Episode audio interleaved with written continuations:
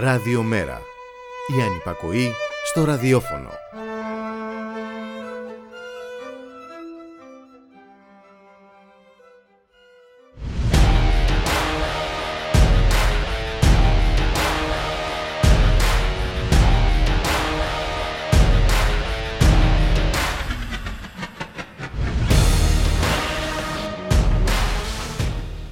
Ο διαχωρισμός καράτου Εκκλησίας δεν ήταν σύμφωνο δημοσιονομικής σταθερότητας για να δικαιολογηθεί η υπογραφή ενός μνημονίου. Δεν ήταν δημόσιο χρέος, δεν ήταν οικονομική υποχρέωση που δεν χωρούσε εναλλακτική. Ήταν θεσμική δέσμευση της πρώτης φοράς αριστεράς που δεν τηρήθηκε. Για να διαιωνίζεται μια στρεβλή και σκοταδιστική κατάσταση εμπλοκής κράτους Εκκλησίας διευθετημένη εδώ και χρόνια στις χώρες της πολιτισμένης Δύσης με την οποία υποτίθεται ότι συμπορευόμαστε στη σωστή πλευρά της ιστορίας. Εμετικός μισογενισμός από το Μητροπολίτη Δοδόνης Χρυσόστομο στην τηλεόραση με αφορμή το κήρυγμα που θα γίνει την Κυριακή σε όλους τους νεούς κατά των αμβλώσεων. Τα θύματα βιασμού είπε κάθονται και βιάζονται. Να μην κάνουμε έρωτα για τον έρωτα, να παίρνουμε άδεια για άμβλωση αν το έβριο έχει προβλήματα υγείας από την Εκκλησία. Η Εκκλησία είναι κατά της αντισύλληψης. Και φυσικά οι υποτιθέμενοι άνθρωποι του Θεού δεν ενδιαφέρονται για τα παιδιά. Νοιάζονται μόνο από ό,τι φαίνεται για τον έλεγχο των γυναικείων σωμάτων σκευών κατά την άποψή τους. Και ένα θέμα που έχει λήξει για την πολιτεία από το 1986 ανοίγει κατά καιρούς από την Εκκλησία και φυσικά δεν αρκούν οι δηλώσεις οργής από τους εκπροσώπους της πολιτείας. Κατά τα λοιπά, η υπόθεση των υποκλοπών καλά κρατεί για όλους τους άλλους εκτός από τους κυβερνώντες που δεν κατανοούν προς τι αυτή η οχλοβοή. Οι λογαριασμοί του ρεύματος θυμίζουν αυτούς τους παγιδευμένους τρομοκρατικούς φακέλους το 2010 με αποδέκτες υπουργούς, πρεσβείες και γραφεία οργανισμών όπως το Διεθνές Νομισματικό Ταμείο. Τα κολόχαρτα που δεν θα είχαμε αν δεν υποκύπταμε στους εκβιασμούς των φίλων και εταίρων το 2015 γίνονται τώρα κουπόνια για να φάμε, να ταξιδέψουμε και να κερδίσουμε μιας μέρας ενέργεια. Ας ανοίξουμε το παράθυρο της μουσικής να πάρουμε αέρα. Σαν αυτόν που βοηθούσε κάποτε να ανοίξουμε τα πανιά μας. Σαν τον αέρα παρακαταθήκη του Μίκη Θοδωράκη που πριν από ένα χρόνο έφυγε από τη ζωή.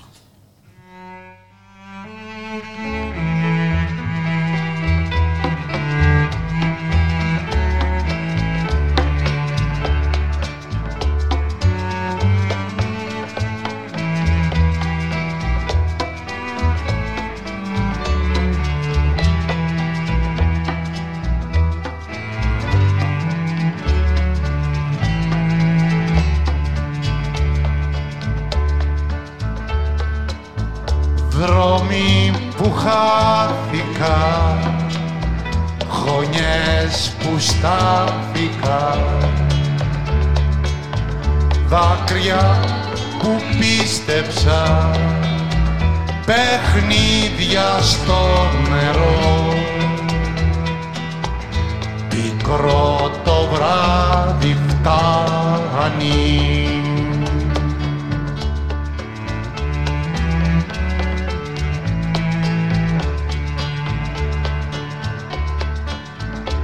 νύχτες που έκλαψα γέφυρες που έκαψα. Άστρα π' αγάπησα που πάω και τι θα βρω. Πικρό το βράδυ φτάνει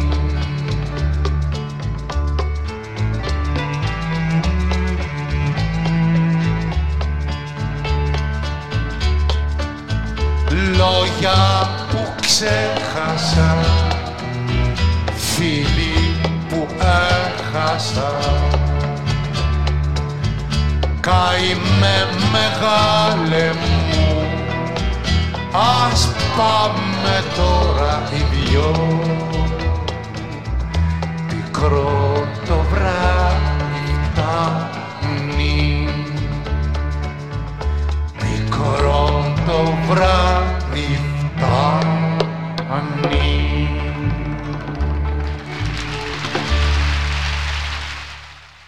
Καλό μεσημέρι φίλες και φίλοι, ακροάτριες και ακροατές. Είστε συντονισμένοι στο radiomera.gr, το στίγμα της μέρας. Στον ήχο Γιώργος Νομικός, στην παραγωγή Γιάννα Θανασίου Γιώργης Χρήστου, στο μικρόφωνο η Μπουλίκα Μιχαλοπούλου, Παρασκευή σήμερα, 2 Σεπτεμβρίου. Ο κόσμος το έχει τούμπανο και η κυβέρνηση κρυφό καμάρι. Ο λόγος για, τις, για την μεγάλη αυτή υπόθεση των υποκλοπών. Η κυβέρνηση αγωνίζεται σκληρά ε, για να συγκαλυφθεί ε, το σκάνδαλο. Ε, βέβαια βασικό της μέλημα από ό,τι φαίνεται ε, να βγει ο Πρωθυπουργός από το κάδρο και ε, από ό,τι φαίνεται ε, θέλουν να καταστήσουν την Επιτροπή Θεσμών και Διαφάνειας διακοσμητική, μιας και επικαλούνται το απόρριτο. Να καλωσορίσουμε τον Σάκη Ζαχάρο, μέλος της Επιτροπής Πολιτικού Σχεδιασμού του ΜΕΡΑ25. Καλό μεσημέρι Σάκη. Καλό μεσημέρι Μπουλικά, καλό μεσημέρι σε ακροατές και ακροατρίες. Κάπως έτσι δεν είναι το περίγραμμα Σάκη. Ναι, έτσι ακριβώς είναι και νομίζω ότι είναι αναμενόμενο εν Δεν περιμέναμε κάτι διαφορετικό. Ε, δεν πρόκειται να βγει κάτι πάρα πολύ ουσιαστικό. Αν θέλουμε να είμαστε ειλικρινείς και δίκαιοι με τον εαυτό μας αλλά και με τον κόσμο συνολικά, αυτό που πρέπει να περιμένουμε και τουλάχιστον εμείς με τις δυνάμεις που έχουμε ως μέρα 25 είναι να φοβήσουμε τους εκβιαστές, να φοβήσουμε τους τρομοκράτες. Διότι, όπως λέει και ο λαός μας, ο φόβος φυλάει τα έρμα. Να μην τολμήσει δηλαδή ένας οποιοδήποτε πρωθυπουργός οποιασδήποτε να επαναλάβει ή να συνεχίσει αυτό το βιολί. Νομίζω εκεί πρέπει να εστιάσουμε, διότι η αλήθεια είναι ότι δεν μπορούμε να περιμένουμε πολλά πράγματα. Ναι, δεν μπορούμε να περιμένουμε πολλά πράγματα. Νομίζω ότι αυτή είναι η γενική κατεύθυνση της ε, κυβέρνησης. Εδώ όμως υπάρχουν ε, πολλά ερωτήματα που είναι αναπάντητα και από ό,τι φαίνεται θα μείνουν και αναπάντητα, έτσι Ισάκη. Ε, ναι. Δηλαδή ένα από τα ερωτήματα ε, ήταν και άλλη πολιτική υποπαρακολούθηση εκτός από τον κύριο Ανδρουλάκη. Έτσι, να θυμίσουμε ότι ναι. ε, από ό,τι του, τουλάχιστον διαρρέεται, από τις πληροφορίες που έχουμε, Κοντολέων και Δημητριάδης ε, δεν το απέκλεισαν όταν ε, ρωτήθηκαν. Έτσι. Ναι, ε, έτσι θα γίνεται. δεν σας λέω ούτε ναι ούτε όχι, επικαλούμε το απόρριτο, είπε ναι, ναι, ο ανιψιός του Κυριάκου Μητσοτάκη, ο Γρηγόρης Δημητριάδης. Έτσι ακριβώς, έτσι ακριβώς θα γίνεται. Καταρχάς να, να, να δούμε λίγο πώς λειτουργεί αυτό το σύστημα το οποίο στα χρόνια των μνημονίων ε, έφτασε στο σημείο να. Ε, Γιγαντώθηκε. Τον εαυτό του, ας το πούμε έτσι. Γιγαντώθηκε, ναι. Ε, έχουμε ένα πρωθυπουργοκεντρικό σύστημα εδώ και πάρα πολλές δεκαετίες. Το είναι δεδομένο, νομίζω κανείς δεν μπορεί να τα αρνηθει Αυτό το πρωθυπουργικό κεντρικό τέλος πάντων σύστημα επιτάθηκε στα χρόνια των μνημονίων. Η εκτελεστική εξουσία ε, απέκτησε δύναμη πολύ μεγαλύτερη από ό,τι θα τη αναλογούσε σε ένα πραγματικά δημοκρατικό κοινοβουλευτικό σύστημα. Ε, δεν είναι τυχαίο ότι αυτή η κυβέρνηση, γιατί πρέπει να το υπενθυμίζουμε επειδή συνδέονται ορισμένα γεγονότα. Το πρώτο πράγμα που θεσμοθέτησε όταν ανέλαβε την εξουσία τον Ιούλιο του 2019 ήταν να υπαχθεί η ΑΕΠ απευθείας στη δικαιοδοσία του πρωθυπουργου Κάτι το οποίο συμβαίνει μόνο σε δικτατορικά ή σε απολυταρχικά καθεστώτα. Ταυτόχρονα όμως, υπό τη δικαιοδοσία του πρωθυπουργού δεν υπήρχε μόνο η ΑΕΠ, υπήρχε και η ΕΡΤ και το Αθηναϊκό Μακεδονικό Πρακτορείο Ειδήσεων. Και το, ναι, ναι, ναι. Το Αθηναϊκό και Μακεδονικό Σε πρώτη ανάγνωση, ίσως mm-hmm. κάποιος δεν συνδέει τα δύο γεγονότα. Αν σκαλίσουμε λιγάκι. Από την πορεία φαίνεται ότι συνδέονται απολύτως, ε, Σάκη. Βεβαίως, συνδέονται και αυτό το είχαμε επισημάνει εμείς ως κόμμα την πρώτη μας παρουσία τότε, ευθύς εξ αρχής. Ε, δείτε το σαν μια υπόθεση εργασίας. Δεν είναι θεωρία συνωμοσίας, μια υπόθεση εργασίας. Ελέγχω την ΑΕΠ, δηλαδή δίνω εντολή να παρακολουθούνται όποιοι εγώ θέλω, μου μεταφέρεται από την ΑΕΠ παθητική φωνή, μου μεταφέρεται από εκεί τι λένε οι πολιτικοί μου αντίπαλοι, τι λένε με τους ολιγάρχες, τι λένε μεταξύ τους και το καθεξής. Συλλέγω στοιχεία τα οποία ενδεχομένως ε, ναι. μπορώ να χρησιμοποιήσω ναι. και για εκβιασμούς ναι. αν χρειαστεί, έτσι. Ακριβώς, ακριβώς. Ναι. Το παίρνω και από τη στιγμή που έχω στη δικαιοδοσία μου τον έλεγχο και της ενημέρωσης, της δημόσιας εντός εισαγωγικών μέσω του πρακτορείου και της ΕΡΤ αλλά και με τις λεγόμενες λίστες πέτσα και ούτω καθεξής έχω και όλα τα ιδιωτικά mainstream κανάλια μαζί μου μεταφέρω αυτή την πληροφορία και ο καθένας μπορεί ανα πάσα στιγμή να καταστεί εκδιάσιμος. Και όταν λέμε να καταστεί εκδιάσιμος δεν εννοούμε σε επίπεδο προσωπικό. Δηλαδή δεν μιλάμε για ανάμειξη ε, στην προσωπική ζωή, την ιδιωτική ζωή του καθενός πολιτικού αρχηγού ή οποιοδήποτε άλλου. Μιλάμε για διασυνδέσεις με ολιγάρχες κτλ. κτλ. mm Συναλλαγές που δεν μπορούμε να γνωρίζουμε και ούτω καθεξής. Αυτό ας το έχουμε στο μυαλό μας γιατί είναι ένα πάρα πολύ σημαντικό στοιχείο και νομίζω ότι δένει όλα τα υπόλοιπα. Ε, ναι και βέβαια για να αναφερθούμε και στις ε, ενδοπαραταξιακές ε, διαμάχες, ναι. μιλάω για τη Νέα ναι. Δημοκρατία τώρα. Ναι. Ε, και όχι μόνο. Ναι, και, και όχι μόνο. Δεν τι γίνεται, γίνεται στο Πασόκ με τον κύριο Λοβέρδο. Βέβαια. Ε; Βέβαια. Ναι, αρχίζουμε, ναι. Ναι, ναι, ναι. ναι, ναι. ε, θέλω να πω, ε, κανείς τότε ε, δεν είχε φέρει αντίρρηση σε αυτήν την ε, πρωτοβουλία του Πρωθυπουργού, έτσι. Ε, ε, δέχθηκαν de facto μια κατάσταση η οποία σαφώς ήταν, ήταν σαφές ότι εγκυμονούσε κινδύνους Σάκη για κάποιον που ήθελε να βλέπει τώρα τα πράγματα έτσι ναι. Ναι, γι' αυτό και όσοι το επισημέναμε τότε δεν ακουστήκαμε. Όπως και δεν ακουγόμαστε σχεδόν ποτέ σε ό,τι λέμε, τουλάχιστον από τα καθεστωτικά, ας το πούμε έτσι, μίδια. Ναι, ε, τα οποία όμως ε, Κάποιοι το θεωρούν επηρεάζουν και... πολύ κόσμο. Ε, δηλαδή έχουν, πολύ, είναι ναι. μεγάλη εμβέλεια. Ναι. Ε, βέβαια. Ε, μα γι' αυτό τα λέμε mainstream. επειδή ακριβώς επηρεάζουν το, το μεγαλύτερο μέρος του κόσμου ανθρώπους οι οποίοι δεν ενημερώνονται από κάπου αλλού παρά μόνο από τις τηλεορασεις Και είναι πάρα πολλοί αυτοί όπως ξέρουμε. Και είναι πάρα πολλοί αυτοί και δεν μπορώ και να Δηλαδή ο κόσμος είναι τόσο πιεσμένος ε, ναι.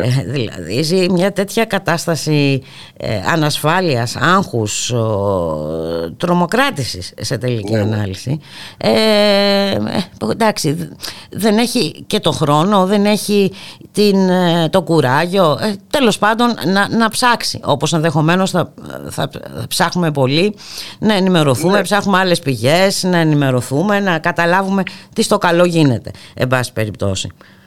Ε, κοίταξε, για να είμαστε και πάλι ειλικρινείς και δίκαιοι, κάποια τα ευρήματα των δημοσκοπήσεων, οι οποίες χρήζουν βέβαια με ναι, μεγάλης ανάλυσης και τα ναι. λοιπά και κριτικής και ούτω καθεξής, ε, δεν είναι τυχαίο ότι αυτή η υπόθεση δεν είναι ε, στις προτεραιότητες του κόσμου. Ειδικά αυτή την περίοδο που βάλετε από την ακρίβεια, τη μεγάλη, το κόστος της ενέργειας, την επισητιστική κρίση που τη βλέπει να έρχεται, γιατί μερικά πράγματα πολλές φορές ακόμα και από το ένστικτο ε, βλέπουμε ότι έρχονται. Δεν είναι, εγώ δεν αμφισβητώ ότι πράγματι δεν είναι στις προτεραιότητες του κόσμου. Mm-hmm. Ούτε ότι δεν υπάρχει ένα μεγάλο μέρος του κόσμου που θεωρεί ότι αυτό το πράγμα εντάξει συμβαίνει. Μωρέ, όλες οι κυβερνήσεις το κάνουν τώρα, εντάξει το έκανε και ο Μητσοτάκης ας πούμε. Και δεν πρέπει να περάσει έτσι, ούτε αυτό. Όχι, ε, φυσικά δεν πρέπει να περάσει έτσι. Συνδέονται Ακριβώς. μεταξύ τους. Δηλαδή, η υπόθεση των υποκλοπών δεν είναι αποκομμένη από το, το όλο σύστημα αυτό το, το ολιγαρχικό και τα γνωστά τρίγωνα εξουσίας, τα οποία έχουμε αναφερθεί πολλές φορές στο παρελθόν, αλλά έχουν ξεχαστεί. Μεταξύ πολιτικής κομματικής εξουσίας και ιδίως των κυβερνήσεων, μεγάλων ομίλων ολιγαρχών κτλ. και, και μέσων μαζικής ενημέρωσης. Και βέβαια το. μιλάγαμε. Ναι. Συνέχισε, συγγνώμη που σε διάκοψα. Όχι, όχι, όχι, αυτό ήθελα να πω. Ότι ήταν κάτι το, στο οποίο αναφερόμασταν πολύ στο παρελθόν. Το έκανε και ο ΣΥΡΙΖΑ πριν γίνει η μνημονιακή κυβέρνηση. Τώρα έχει ξεχαστεί. Δεν έχει πάψει να λειτουργεί αυτό το τρίγωνο. Ζει και βασιλεύει. Προφανώς ε, και βέβαια να μην ξεχνάμε πότε πήρε μεγάλες διαστάσεις ε, το ζήτημα των υποκλοπών και των παρακολουθήσεων έτσι. Ναι, ε, ναι. Όταν φτάσαμε στο όνομα του Νίκου Ανδρουλάκη ε, πριν από αυτόν όμως υπήρχαν και άλλοι έτσι. και αναφέρομαι ας πούμε στην παρακολούθηση Κουκάκη ο οποίος διερευνούσε οικονομικά, οικονομικές υποθέσεις να το πω κόμψα οικονομικά σκάνδαλα τέλος πάντων έτσι. Ναι, ναι, ναι ερευνούσε υποθέσεις για την τράπεζα Πυραιός, ε, για, το, για τραπεζίτες που απαλλάσσονται ναι. από κάθε είδους έτσι, έλεγχο κτλ. Οι συνέπειες των πραξεών τους κτλ. κτλ. Βεβαίως. Ε, Πάντως, αν θέλεις, αυτό είναι η προσωπική μου άποψη. Έτσι, καταγράφεται ως δική μου άποψη και όλο το ανάθεμα ας πέσει σε μένα. Ε, δεν είναι τυχαία η επιλογή της περίπτωσης Ανδρουλάκη για να βγει στο φως αυτή η ιστορία. Δεν είναι τυχαία. Ε, Όπως είπες προηγουμένως, ε, υποθέσεις ε, έχουν ξαναβγεί στο παρελθόν. Θυμίζουμε τις καταγγελίες του Κομμουνιστικού Κόμματος ήδη από το 2016. τα πανωτές 2016 έως 2020 ήταν απανωτές οι καταγγελίες ε, του Κομμουνιστικού Κόμματος για παρακολούθηση των τηλεφώνων των γραφείων του. Δεν άνοιξε, συγγνώμη, δεν άνοιξε μύτη. Είχαμε την πρόσφατη περίπτωση του δημοσιογράφου του κ. Κουκάκη ήδη από το Μάρτιο-Απρίλιο ε, στην ε, ας το πούμε, περιθωριακή επικαιρότητα των social media, αλλά μόνο όταν ήρθε στο φως η, αγωγή που κατέθεσε ο κ. Ανδρουλάκης, μόνο τότε πήρε διαστάσεις. Δεν είναι τυχαίο. Εδώ μιλάμε και έχει αναφερθεί και από βουλευτές μας στη Βουλή, ενδεχομένως για ενδοολιγαρχικό, ενδομνημονιακό ανταγωνισμό. Μάλιστα. Ε, ναι, όλα είναι πιθανά. Ε, εξάλλου το έχουμε δει να λειτουργεί. Ε. Ε, ναι. Δεν είναι κάτι πρωτόγνωρο αυτό, Σάκη. Και βέβαια εδώ θα πρέπει να μιλήσουμε και για την δικαιοσύνη, ε, έτσι. Ε, τι, τι, τι ρόλο ε, έχει παίξει αυτή την ιστορία. Δεν, δεν είναι δυνατόν να ερευνάτε το πώς οι δημοσιογράφοι έχουν πληροφορίες, έτσι, να είναι αυτό το ζητούμενο.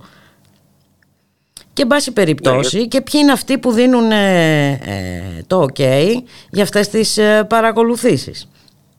Εντάξει, το ζήτημα της δικαιοσύνης εκτός από λεπτό είναι και, εκτός από λεπτό και ευαίσθητο ή, νομίζω ταλανίζει πάρα πολύ κόσμο.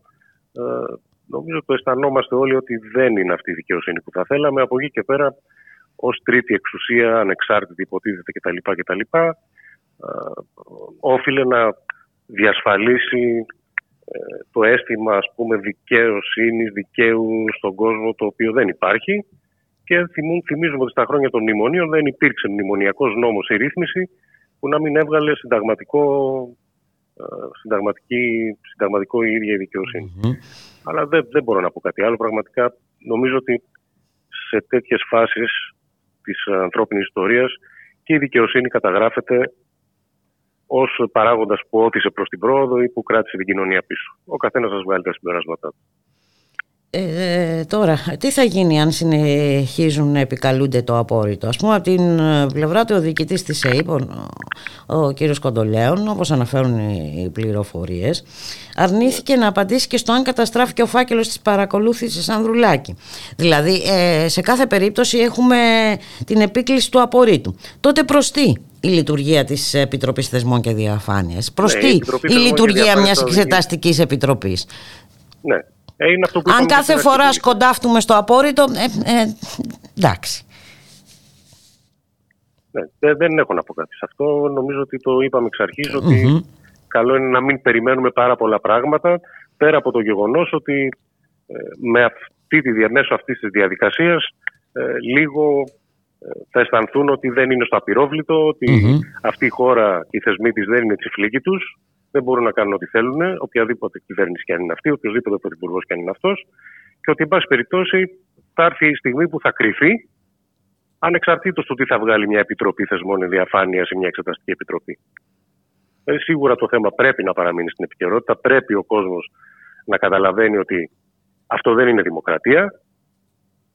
Αλλά από εκεί και πέρα θα πρέπει να μην ξεχνάμε ότι και αυτό είναι ένα εργαλείο το οποίο μπορεί να χρησιμοποιηθεί και από κάποιους για να να αποκρυβούν ε, άλλου είδους, ε, αν θέλεις, ε, καταστάσεις όπως είναι το να περνάνε ας πούμε τα ναυπηγεία Ελευσίνας στη γνωστή Αμερικανική εταιρεία με τις ψήφους των δύο μεγάλων μνημονιακών κομμάτων. Δεν είναι Της ίδιας εταιρείας... Της ίδιας εταιρείας που πήρε τον όριο και τις γνωστές συνέπειες χωρίς διασφάλιση στην ουσία εργασιακών δικαιωμάτων κτλ. Αυτά τα είπατε και χθες με τον Αλέξης Σμιλή. Δηλαδή βλέπουμε ότι στα μεγάλα και στα σημαντικά οι δύο υποτιθέμενοι μονομάχοι μια χαρά τα βρίσκουν και μαζί υπερψηφίζουν ε, στη Βουλή τα πάντα. Ε, δεν είναι τυχαίο ότι ο ΣΥΡΙΖΑ πήρε συγχαρητήρια ακόμα και από τον Υπουργό και τον και Αντιπρόεδρο της Νέας Δημοκρατίας, τον κύριο Γεωργιάδη. Δεν νομίζω ότι είναι, αποτελεί μετάλλιο, είναι μετάλλιο τιμή αυτό για μια αξιωματική αντιπολίτευση, η οποία θέλει να λέει ότι προτίθεται να αναλάβει την εξουσία για να ασκήσει άλλους, άλλου είδους πολιτική. Βέβαια, ναι, ακριβώς. Και ξέρεις με αφορμή, δεν ξέρω, τις ε, διάβασες, τις δηλώσεις, ε, τις, ε, πραγματικά δηλαδή το λιγότερο ο, μισογυνισμός έτσι, τις δηλώσεις του Μητροπολίτη Δοδόνης ναι. Χρυσόστομου. Ναι, ναι. Ε, και θυμήθηκα άλλη μια δέσμευση που δεν ναι, είχε καμιά σχέση με οικονομικές υποχρεώσεις. Ήταν, ήταν μια θεσμική δέσμευση του ΣΥΡΙΖΑ για διαχωρισμό του κράτους διαχωρισμό κράτους εκκλησίας. Ναι, ναι. Είναι, είναι τρομακτικές αυτές οι δηλώσεις τρομακτικές είναι και ο τρόπος που το χειρίζονται οι δημοσιογράφοι. Μου έκανε εντύπωση, δεν ξέρω αν, αν το ανέφερες να, το πούμε. Ο άνθρωπος είπε ότι ε, δεν πρέπει, οι, οι αμβλώσεις πρέπει να απαγορευτούν παντελώς, ακόμα και σε περιπτώσεις βιασμού, διότι και σε ένα βιασμό ακόμα η γυναίκα θέλει. Ναι, ακριβώς. Γίνεται με τη συνένεσή της. Βέβαια. Δηλαδή είναι τρομακτικό όχι μόνο ότι ακούγεται. Ότι δεν υπάρχει ένας αντίλογος εκείνη τη στιγμή από έναν, έναν δημοσιογράφο να του πει τι λέτε σεβασμιότατε. Όχι σας ευχαριστούμε σεβασμιότατε. Δηλαδή έγινε αναθεώρηση του συντάγματος προσφάτως. Το μόνο κόμμα το οποίο είχε ξεκάθαρη θέση, είχε και συγκεκριμένη πρόταση εντός του πλαισίου της αναθεώρησης για πραγματικό διαχωρισμό εκκλησία-κράτου, όταν λέμε εκκλησία εννοούμε την ιεραρχία, έτσι, καθαρίζουμε, την ανώτατη ιεραρχία, ήταν το ΜΕΡΑ25. Κανένα άλλο κόμμα δεν είχε πάρει τόσο ξεκάθαρη θέση με συγκεκριμένη πρόταση. Ο ΣΥΡΙΖΑ, όπως είπες, κυβέρνησε τέσσερα χρόνια. Την ξέρουμε την ιστορία. Ε, με την απομάκρυνση του τότε Υπουργού κυρίου Φίλη, επειδή ήρθε σε αντιπαράθεση με, με την ανώτατη ιεραρχία. Είναι, είναι και αυτό το σημείο των καιρών. Ε, είναι τρομακτικό όμως τη 2022. Ε, ναι. Να περιμένουμε να ακούσουμε την Κυριακή ε, έτσι, ε, ναι έτσι, δεκάρικους για τις ε, αυλώσεις, ε, κατά των αυλώσεων στους ναούς ε, της χώρας. Είναι, ναι, ναι. δεν ξέρω, και μετά υποτίθεται ε, κατακρίνουμε τις χώρες, της, το, το, το, το, μουσουλμανικό κόσμο για οπισθοδρόμους κτλ. κτλ. Ε, τι άλλο... Είναι, κοίτα, η, ναι. ελληνική εκκλησία, η, η ελλαδική ανώτατη ιεραρχία, να το πούμε έτσι, γιατί για να είμαστε δίκαιοι, η Εκκλησία σημαίνει το σύνολο των πιστών. Έτσι. Η ανώτατη ιεραρχία στην Ελλάδα, 200 χρόνια ύπαρξης του ελληνικού κράτους, έχει δαχθεί σε κάθε ιστορική περίοδο, σε κάθε περίπτωση, με την πλευρά του συντηρητισμού. Εν αντιθέσει, να το πούμε αυτό, με τη θεολογία της απελευθέρωσης στις λατινικές χώρες, όπου το σύνολο των χαμηλόβαθμων ε, ιερέων, mm-hmm. αλλά και υψηλόβαθμων, είχε ταχθεί υπέρ των λαϊκών συμφερόντων. Είχε, είχε συμμετάσχει σε επαναστατικές διαδικασίες, σε αντιδράσεις απέναντι σε δικτατορικά καθεστώτα, είχε στηρίξει τους φτωχούς, είχε ταχθεί κατά της ανισότητας. Σε αντίθεση με όλους αυτούς, δυστυχώς, η Ελλαδική Εκκλησία αυτούς τους δύο αιώνες πάντα τάσεται με την πλευρά του συντηρητισμού και της οπισθοδρόμηση. Συνεπικουρούμενη όμως από την ε, πολιτεία γιατί έτσι, δεν θα μπορούσε... Ε... Υπάρχει σύμφυση, ναι. υπάρχει σύμφυση πολιτικής και εκκλησιαστικής εξουσίας. Αυτό ακριβώς Σάκη. Και βέβαια τι να πούμε για την οικονομική κατάσταση. Τι να πρωτοποιείς Ναι, τι να πρωτοποιείς Τι να πρωτοποιείς Και βέβαια ε, και εδώ έχουμε διαφορετικές ε, αφηγήσεις έτσι, ε, και πάλι θα πρέπει να, να τρέξουμε σε διαφορετικές πηγές για να μπορέσουμε να αναλύσουμε σωστά τα γεγονότα και γιατί έχουμε φτάσει εδώ που έχουμε φτάσει. Ε, από ό,τι φαίνεται δεν έχουμε να περιμένουμε πάρα πολλά από την ναι. Ευρωπαϊκή Ένωση έτσι. Ε, τίποτα δεν έχουμε να περιμένουμε από εκεί. Τίποτα δεν έχουμε να περιμένουμε. Όπως βλέπουμε από τα επιτυχημένα παραδείγματα της Ισπανίας και της Πορτογαλίας που κατόρθωσαν να εξαιρεθούν από αυτή την ε, υπερτιμολόγηση της ηλεκτρικής ενέργειας και έδρασαν κατά μόνας, μόνο σε περιπτώσεις τέτοιες που έρχεσαι σε ρήξη, σηκώνεις το ανάστημά σου, θέτεις βέτο, μόνο τότε μπορεί να επιτύχεις κάτι καλό για το λαό σου. Σε διαφορετική περίπτωση, όταν ακολουθείς τις επιταγές της ευρωκρατορίας, θα την πω εγώ, τότε μόνο δεινά για το λαό σου έχεις να εξορεύσεις. Έχει αποδειχθεί αυτό όλα αυτά τα χρόνια δυστυχώς. Ναι, ε, νομίζω περίτρανα έχει ναι. αποδειχθεί. Εμείς το έχουμε ζήσει και στο πετσί μας ε, και ξεχωριστά. βέβαια, βέβαια. Ο ελληνικός λαός. Έτσι είναι και βέβαια ε, τα επιδόματα και αυτά τα full pass και τα resta ας Ναι. πούμε εντάξει τείνουν να, έτσι, να γίνουν ε, τμήματα ε, μέρος της καθημερινότητάς μας εδώ ακούω ότι ετοιμάζονται και τέτοια είδους ε, τέτοια- pass. ε, ναι για το φαΐ δηλαδή ναι, ναι, ναι, δυστυχώς. Γελάμε για να μην κλαίμε. Ε, το εντυπωσιακό είναι ότι χρησιμοποιούν αγγλικούς όρους. Έτσι δεν είναι. δεν είναι για να μην το φοβερό. καταλάβουμε Ναι, για να, για να μην γίνει ο συνηθμό ότι καταντήσαμε να ζούμε με κουπόνια. Αυτοί που μας λέγανε δεν θα μας καταντήσετε τελευταία Σοβιετία της Ευρώπης. Ακριβώς και δεν θα έχουμε κολόχαρτα αν, Ναι, ε, μπράβο. ε, μπράβο, μπράβο, αν τυχόν κουνηθούμε Χαρτιά υγείας. Ναι, ναι, στο κάρετε. ναι, είναι... Κοίτα, θα τα πούμε και το απόγευμα. να Στην βλέπεις και λίγο εκπομπή τα σου. Γένια αυτά. Στην εκπομπή 6 μετά το απόγευμα θα κάνουμε μια αναφορά σε αυτό το θέμα της ακρίβειας εκτενή Μμμ. ε, και σε αυτού του τύπου τα επικοινωνιακά τεχνάσματα της κυβέρνησης με όλα αυτά τα επιδόματα τα οποία στην ουσία συνιστούν επιδότηση των καρτέλ των ολιγαρχών, έτσι μην το ξεχνάμε. Ε, ναι, αρχής ναι, γενομένης ναι, από σε την πρώτο επίπεδο. ενέργεια. Και εδώ Έτσι υπάρχει ακριβώς, ένα δηλαδή. θέμα, ε, ένα θέμα να σοβαρό, Σάκη. Ναι, ναι. Εδώ υπάρχουν, μ, δεν, είναι- ο, ο ΔΔΕ δεν ε, κάνει μετρήσεις ε, επιμακρών. Έτσι. Δηλαδή, ε, για παράδειγμα, ας πούμε, στο, μ, έχουν να έρθουν να μετρήσουν το, το, το ρεύμα στο, εκεί που μένω εγώ ε, ένα χρόνο. Μπορώ να ξέρω ε, με ποια τιμή ε, θα έρθει ο λογαριασμός. Ε, Ναι, γιατί είναι, είναι το, το λεγόμενο, αυτά γίνονται με μηχανισμούς outsourcing, έτσι. Και γι' αυτόν ακριβώς το λόγο για να μειώσουν το κόστος οι υπεργολάβοι, κάνουν αυτό που λες. Και όχι μόνο αυτό, και εμείς προσφάτως είχαμε μια ζημιά στη γειτονιά μας, η οποία πήρε πάνω από μια εβδομάδα να αποκατασταθεί, ε, μια ζημιά στο, στο τριφασικό ρεύμα. Μια, και ακόμα έχουν μείνει ανοιχτά τα φρεάτια, σε πληροφορώ. Και όλα αυτά, όχι ότι φταίνει οι εργαζόμενοι, οι άνθρωποι αυτοί δουλεύουν σε συγκεκριμένο ωράριο, δεν τους πληρώνουν υπερορίες, τους στέλνουν σε 5-10 μέρη ταυτόχρονα την ίδια μέρα, δεν προλαβαίνουν να πάνε παντού, με αποτέλεσμα να υπάρχουν αυτές οι καθυστερήσεις και να μην αποκαθίστανται τις ζημιές. Ε, κάτι αντίστοιχο συμβαίνει και με τις μετρήσεις. Ε, Απλώς είπαμε πριν ότι επιδοτούν στην ουσία και αυτό πρέπει να το καταλάβει ο κόσμος γιατί σε πρώτο επίπεδο δεν το καταλαβαίνει. Σου λέει από τη στιγμή που δεν βγαίνουν από την τσέπη μου, δεν με νοιάζει. Από την Να τσέπη μας του νοιάζει. βγαίνουν όμως, Να επί μας της νοιάζει ουσίας. γιατί βγαίνει από την τσέπη μας, βγαίνει εμέσως, όχι άμεσα. Μμμ. Βγαίνει από την τσέπη μα, διότι απλούστατα για να δώσει αυτά τα δύο δις η κυβέρνηση στο καρτέλ των ολιγαρχών μέσω των επιδοτήσεων, θα τα πάρει από εμάς με άλλο τρόπο. Είτε με την υπερφορολόγηση, για την οποία θα μιλήσουμε το απόγευμα, Μμμ. είτε με δανεισμό. Δηλαδή πάλι από την τσέπη μας. Πάλι εμεί θα κλειδούμε να τα πληρώσουμε εμείς και οι επόμενες γενιές.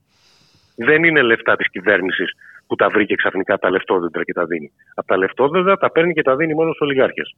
Από εμάς τα παίρνει μόνο. Με τον ένα ή με τον άλλο τρόπο. Έτσι όπως γίνεται συνήθως. Ε, τώρα όμως έχει παραπάει το ο, πράγμα. Να σε ευχαριστήσω πάρα πολύ για τη συνομιλία Και Σάκη. εγώ ευχαριστώ. Καλή συνέχεια. Λοιπόν, θα περιμένουμε Καλή με δύναμη. ενδιαφέρον να ακούσουμε την εκπομπή σου το απόγευμα. να είσαι καλά. Ευχαριστώ. Να είστε Γεια- καλά. Καλή συνέχεια, παιδιά. Γεια Γεια χαρά. χαρά. Γεια.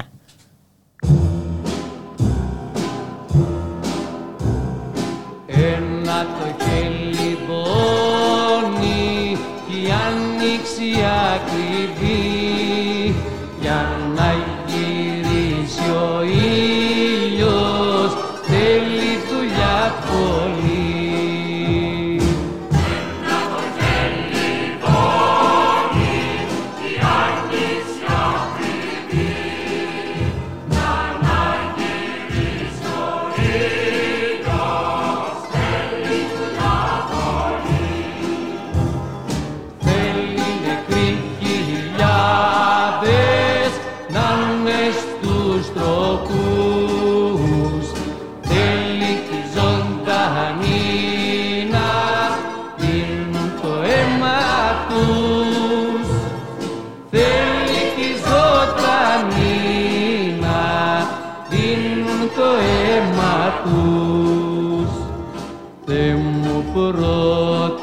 μας τώρα με χτίσες μέσα στα βουνά. Θε μου πρώτο μας τώρα με κλείσες μες στη θάλασσα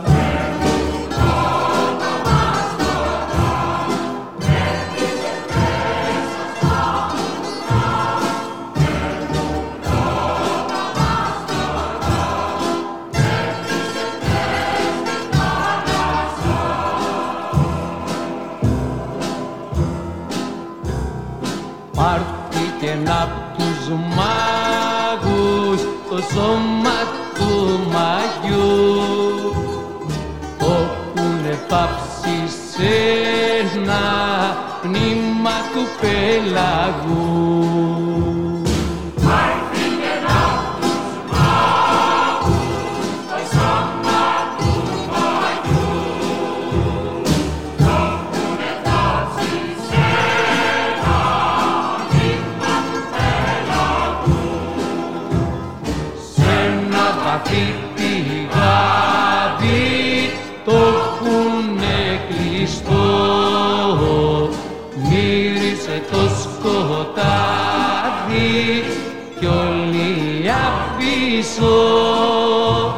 μύρισε το σκοτάδι κι όλοι απίσω Θε μου πρώτο μας τώρα μέσα στις πασχαλιές κι εσύ. Θε μου πρώτο μας τώρα μύρισες στην Ανάσταση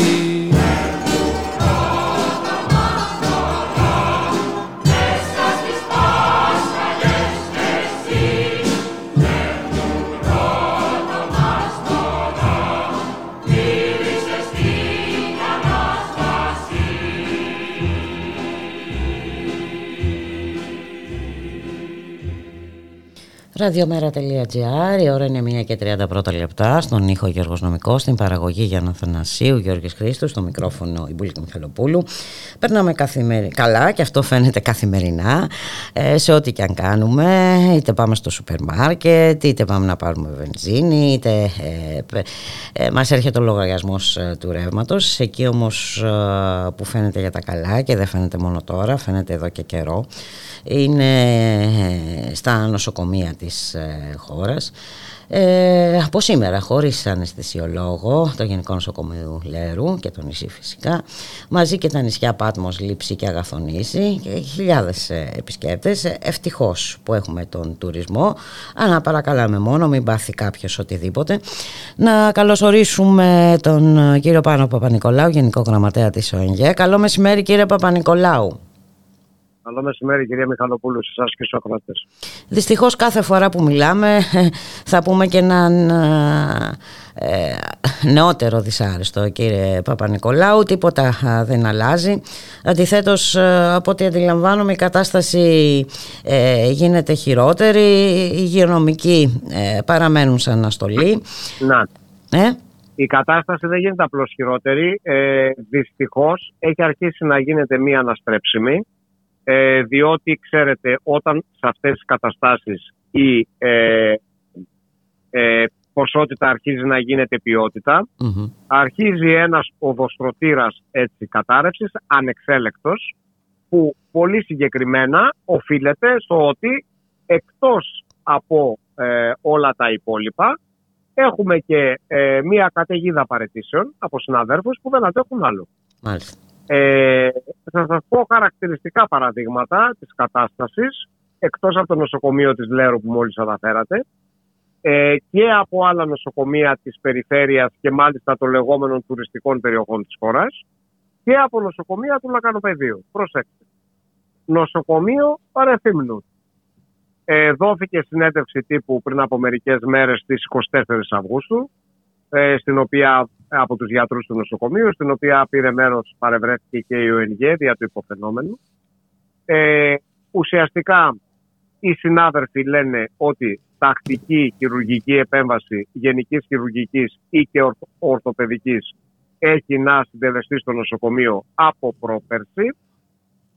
Ε, η, ναι, λόγω της υποστελέχωσης οι γιατροί αναγκάζονται με εντολές της διοίκησης να ετεροαπασχολούνται οι χειρουργοί δηλαδή να κάνουν τους επιγοντολόγους στο τμήμα επιγόντων περιστατικών και όχι τους χειρουργούς. Και επίσης όλοι οι γιατροί του νοσοκομείου να παρατάνε τις ειδικότητές τους και να κάνουν τους γιατρούς του ΕΚΑΒ για να συνοδεύουν ε, παρέως πάσχοντες διασωληνωμένους ασθενείς που ξέρετε εκεί διακομιδή από το Ρέθυμνο στο Ηράκλειο ή από το Ρέθυμνο στα Χανιά και επιστροφή δεν είναι απλή ιστορία είναι πολύ ωραία η ιστορία.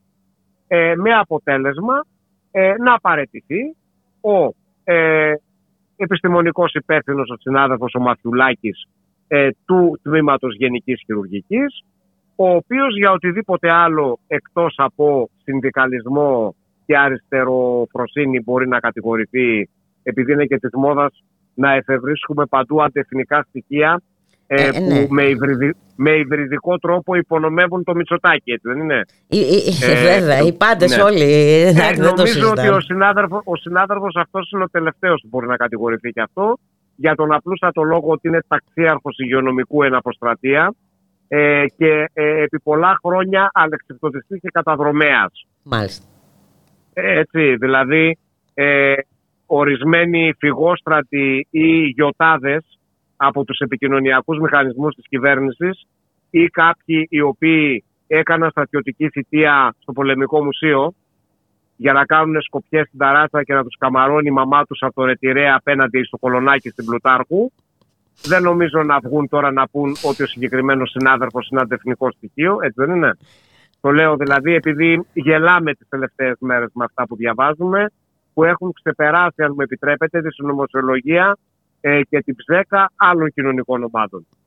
Ε, λοιπόν, ε, το λέω αυτό γιατί στο ίδιο νοσοκομείο, τη σημερινή Γενική Γραμματέα ε, της Ένωσης Νοσοκομιακών Γιατρών Ρεθύμνου, ε, τη συνάδελφο Τίνη Ιωαννίδου, ε, η οποία είναι ε, επιστημονική υπεύθυνη του παθολογικού τμήματος και από τις πιο διαπρεπείς λοιμοξιολόγους του Εθνικού Συστήματος Υγείας σε όλη τη χώρα.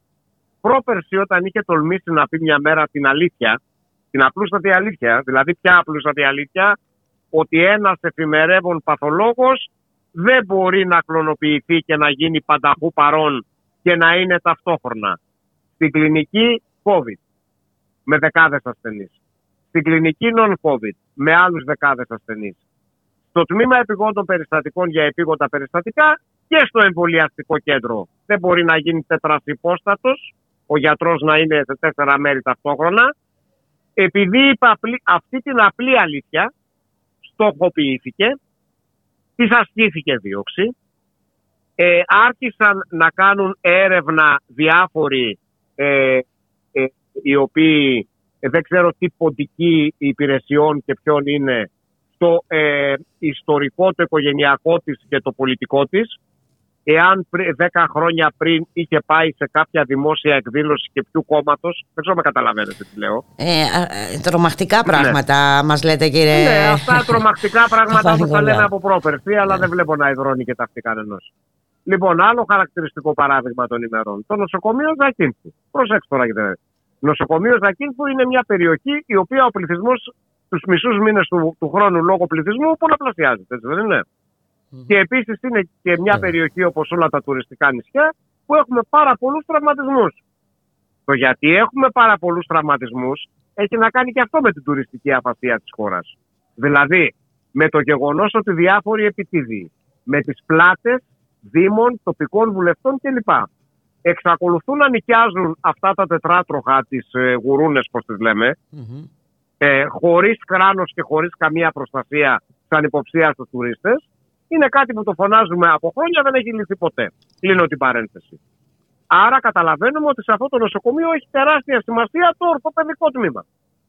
Έχουν απομείνει μόνο δύο ορθοπαιδικοί, μόνο δύο, ενώ σύμφωνα με τον οργανισμό θα έπρεπε να είναι τέσσερις και σύμφωνα με τις πραγματικές ανάγκες θα έπρεπε να είναι τουλάχιστον έξι. Δεν αντέχουν άλλο οι άνθρωποι, δεν γίνεται, είναι ανθρωπίνω αδύνατον δηλαδή δεν έχει προκηρυχθεί καμία θέση εδώ και τόσα χρόνια που ζητάνε επίμονα οι συνάδελφοι. Δεν έχει προκηρυχθεί. Και ε, αντί οι αρμόδιοι να κάνουν τη δουλειά τους, συκοφαντούν δημόσια και στοχοποιούν τους συναδέρφους μέχρι ότι οι συνάδελφοι επικαλούνται δικά τους θέματα υγείας που δεν είναι υπαρκτά, ότι είναι ψεύτες. Μάλιστα. Κατηγόρησαν. Αρρώστησαν ε, ψέματα για να αποσταθεροποιήσουν και αυτή την πολυχρονεμένη μας κυβέρνηση. Δεν ξέρω αν με καταλαβαίνετε. Μια χαρά. Αυτό είναι το αφήγημα. Ωραία. Πάω τώρα σε δύο παραδείγματα το λεκανοπέδιο. Καλά το νοσοκομείο κέντρο υγείας Λέρου. Εδώ κυρία Μιχαλοπούλου μιλάμε για το παιδόν Αγία Σοφία.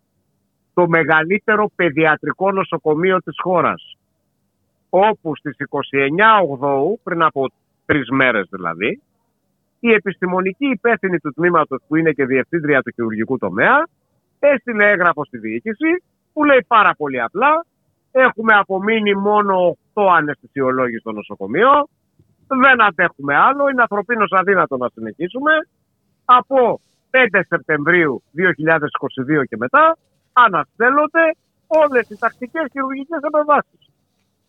Το μεγαλύτερο παιδιατρικό νοσοκομείο της χώρας, έτσι. Εδώ θέλω να ανοίξω πάλι μια παρένθεση και να πω ότι εκτός από όλα τα υπόλοιπα είχαμε προειδοποιήσει ότι υπάρχει μια σκοπούμενη αποσάφρωση της δημόσιας παιδιατρικής περίθαλψης γιατί υπάρχουν στο παρασκήνιο μεγάλα συμφέροντα που θέλουν καινούργιες επενδύσεις mm-hmm. εισαγωγικά Περιμένω στη γωνία. σε ιδιωτικές παιδιατρικές κλινικές γιατί ξέρουν ότι εκεί υπάρχει ψωμί και γιατί υπάρχει ψωμί γιατί ο μεγαλύτερος εκβιασμός σε κάποιον δεν είναι όταν αρρωσταίνει ο ίδιος είναι όταν αρρωσταίνει το, παιδί, παιδί του κυρία Μιχαλοπουλού. Αν είναι άρρωστο το παιδί σου θα ξεπουληθείς. Το καταλάβατε; Μια χαρά. Και είχαμε προειδοποιήσει ότι υπάρχει αυτό το σχέδιο σε εξέλιξη από αρχές του 2022 με αυτά που είχαν γίνει με το πέδον Πετέλης. Όπου στην αρχή με πρόσχημα τον εμβολιασμό να το κάνουμε εμβολιαστικό κέντρο. κέντρο. Ναι, ναι, ναι, το θυμάμαι. Ναι, λες και στην υπόλοιπη Ελλάδα τα επαιδιατρικά εμβόλια για την COVID γινόντουσαν σε νοσοκομεία. Μόνο στην Αττική εφευρέθηκε αυτό. Το καταλάβατε; Και μετά ενώ αυτό αποδείχτηκε ένα καταγέλαστο πρόσχημα και καταρρίφθηκε πανηγυρικά, εφευρέθηκε μετά άλλο πρόσχημα. Να εγκατασταθεί μέσα στο νοσοκομείο, στο εν λειτουργία νοσοκομείο, ε, ένας χώρος φιλοξενίας, προσέξτε, υγιών παιδιών. Που έπρεπε να είναι σε άλλο χώρο. Δεν έχει καμία σχέση με την δομή κοινωνικής πρόνοιας. Δεν έχει καμιά δουλειά αυτός ο χώρος να είναι μέσα στο λειτουργούν νοσοκομείο. Αυτά ήταν προσχηματικά και τα δύο που είναι και σε εξέλιξη για να υποβαθμιστεί και το τρίτο παιδιατρικό νοσοκομείο της Αττικής έτσι ώστε σιγά σιγά να αποσταθρωθεί ολόκληρη η παιδιατρική νοσοκομιακή περίθαλψη και το βλέπουμε τώρα σε όλο το μεγαλείο στο Αγία Σοφία όπου η Ρίστο και Παρόδο, εν Παρόδο συγγνώμη, φωνάζουμε τόσα χρόνια για το παιδοκαρδιοχειρουργικό τμήμα του Αγία Σοφία ε, το οποίο είναι το μοναδικό παιδοκαρδιοχειρουργικό τμήμα στο ΕΣΥ και το οποίο από το 2011 και μετά τραβάει το παθόν του το τάραχο και δεν το αφήνουν να λειτουργήσει. Και τώρα βλέπουμε ότι αυτό συμβαίνει με όλο το χειρουργικό τομέα του Αγία Σοφία. Καταλάβατε; Μια χαρά καταλαβαίνω. Επίσης όμως. παράδειγμα, ναι, ναι. αν μου επιτρέπετε, ναι, λεπτό. Τελευταίο παράδειγμα για τη σκοπούμενη αποσάρθρωση προσδόξαν της κονόμας ιδιωτικών συμφερόντων είναι το παράδειγμα του απεικονιστικού εργαστηρίου του νοσοκομείου της Νικές όπου φωνάζουμε από πέρσι ότι το τμήμα αξονικού και μαγνητικού τομογράφου θέλει στελέχωση διότι ήξεραν και οι πέτρες ότι το 2021 θα συνταξιοδοτούν το τρεις γιατροί και ότι το 2022 θα συνταξιοδοτούν το άλλοι δύο, σύνολο πέντε και από 10 θα μέναν πέντε. Δεν έχει προκηρυχθεί μέχρι αυτή τη στιγμή που μιλάμε τώρα μετά από, μετά από 20 μήνες που έχουν γίνει τα έγγραφα και τα αιτήματα και διαμαρτυρίες. Ούτε μία θέση, ούτε μία, ούτε μία ε, με αποτέλεσμα να έχουν εδώ και τρεις μήνες ανασταλεί τα ραντεβού των εξωτερικών ασθενών για αξονική τομογραφία. Από τώρα θα ανα, αναστέλλονται και τα ραντεβού των εξωτερικών ασθενών και για μαγνητική τομογραφία. Που ξέρετε, οι ανασφάλιστοι που έχουν μόνο άμκα δεν μπορούν να τις κάνουν πουθενά αλλού αυτές τις εξετάσεις. Παραμένει αναξιοποίητος καινούριος δεύτερος σύγχρονος αξονικός τομογράφος 128 τομών που είναι αποτέλεσμα ιδιωτικής δωρεάς του Ιδρύματος Αγγελικούς συγκεκριμένα, που υποτίθεται ότι η κυβέρνηση κυνηγούσε τις ιδιωτικές δωρεές. Κάθεται 14 μήνες και κλαίει ο καινούριος αξονικός. Υπερεξοντώνονται εργασιακά και εναπομείνατες γιατροί και απειλούν και αυτοί με παρετήσεις, γιατί ο ιδιωτικός τομέας τους παρακαλάει. Έχουμε μεγάλο πρόβλημα υποστελέχωσης και στο κλασικό ακτινολογικό, που έχει αγκιογράφο εκτός από όλα τα άλλα και αναμένεται υποτίθεται να εγκατασταθεί καινούριο μαστογράφος και καινούριο ορθοπαντογράφος. Αλλά πώς να γίνει η εγκατάσταση αφού δεν υπάρχουν γιατροί. υποστελέχωση και στο τρίτο τμήμα της, υπε, της υπερηχοτομογραφίας, ουσιαστικά δηλαδή ένα απεικονιστικό εργαστήριο από τα σημαντικότερα του ΕΣΥ, από του νοσοκομείου της Νίκαιας, που ήταν κάποτε ολόκληρο τομέα, απειλείται με απορφανισμό, καθαρά και εξάστερα για να αυξηθεί οικονόμα συγκεκριμένων μεγάλων ιδιωτικών διαγνωστικών αλυσίδων και για κανέναν άλλον λόγο. Είμαι σαφής αυτό που λέω, έτσι. Ναι, ναι. Νομίζω ότι αυτή είναι μια τακτική που την ε, ζούμε όλα αυτά τα χρόνια τα τελευταία, κύριε Παπα-Νικολάου. Ε, μιλάμε για ένα εθνικό σύστημα υγείας που καταραίει και εν ολίγης, ε, μάλλον αποτύχει ζούμε, έτσι. Ε, δεν ξέρω, ε, πραγματικά είναι... Κοιτάξτε, λέμε από πρόπερση πολύ έντονο Και το θέμα είναι ότι είναι ένα πολύ σοβαρό θέμα που το έχετε θέσει πάρα πολλές φορές. Ναι, ε, κοιτάξτε και, όμως, λέμε, δυστυχώς... λέμε ότι ό,τι λειτουργεί, λειτουργεί χάρη στο φιλότιμο και την υπερπροσπάθεια του εναπομείνατος προσωπικού. Ναι. Αυτή η αυτοθυσία όμως έχει και όρια. Ε, Προφανώς. Είναι κατανοητό αυτό. Υπάρχουν δηλαδή, και ανθρώπινα όρια. Όταν, το παθολόγο, όταν το παθολόγο του εσύ της κεφαλονιάς τον βάζεις να εφημερεύει 20 μέρες το μήνα και να κάνει το πολυεργαλείο του κορονοϊού, τον εμβολιαστή, τον επιγοντολόγο και οπουδήποτε εσύ δεν κάνεις προσλήψεις να καλύπτει ό,τι κενό ε, ε, υπάρχει και ταυτόχρονα του έχεις πάνω από το κεφάλι του όπως όλους μας που ήταν της προηγούμενης κυβέρνησης ρύθμιση και η σημερινή κυβέρνηση φυσικά δεν, το, δεν την ανέρεσε γιατί σε όλα τα στραβά ο ΣΥΡΙΖΑ τετράρι, η Νέα Δημοκρατία σκοράρει, έτσι. Αν με επιτρέπετε μια ποδοσφαιρική ατάκα. Έχει πάνω από τα κεφάλια μας να επικρέμεται η εγκύκλειος πουλιαράκι που λέει ότι σε περίπτωση που γίνει ε, αγωγή και πληρώσει το νοσοκομείο αποζημίωση για ιατρικό σύμβαμα, μετά αυτή η αποζημίωση καταλογίζεται στο γιατρό. Μιλάμε για απίστευτα ποσά, από 400.000 ευρώ και πάνω, έτσι. Μάλιστα. Ε, ναι. Ε, τότε τι θα κάνει δηλαδή μετά από ένα, δύο, τρία χρόνια ο παθολόγος της κεφαλονιάς; Δεν θα παρετηθεί. Παρετήθηκε, ε, ναι, άνοιξε το ιατρείο του άνθρωπος, άνοιξε το ιατρείο του και με το καθεστώς που επικρατεί, εάν το νοσοκομείο τον έχει ανάγκη, το πληρώνει με μπλοκάκι για εφημερίες περισσότερα λεφτά από ό,τι ήταν ο μισθός του. Δεν θα μείνει και θα παρατηθεί δηλαδή. Τρομερά πράγματα, κύριε ε, Παπα-Νικολάου. Αυτά γίνονται, όμως. Ε, Αυτά γίνονται παντού. Ναι, γίνονται παντού. Ε, το θέμα δεν είναι...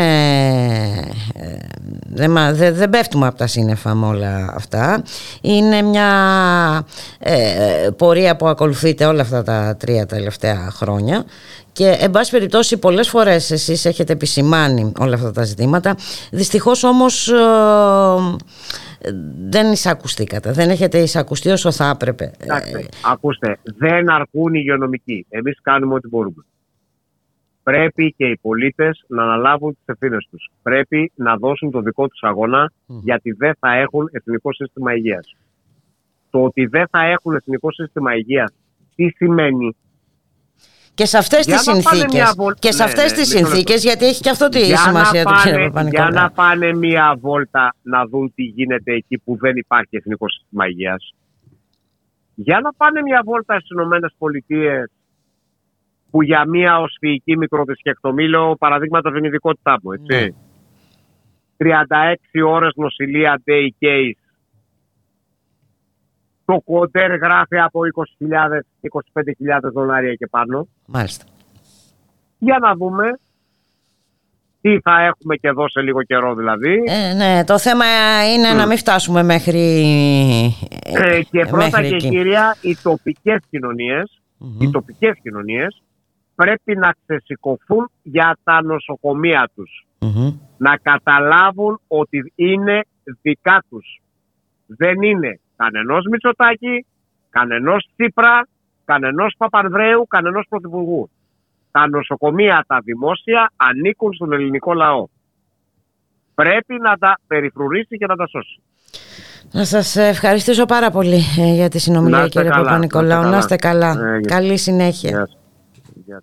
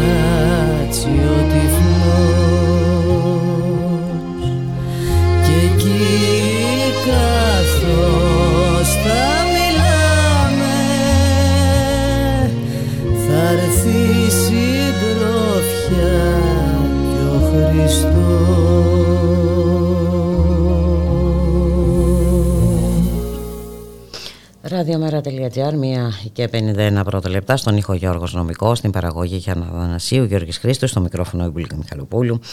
Όπως βλέπουμε επεκτείνεται η λογική των ε, επιδομάτων και των κουπονιών.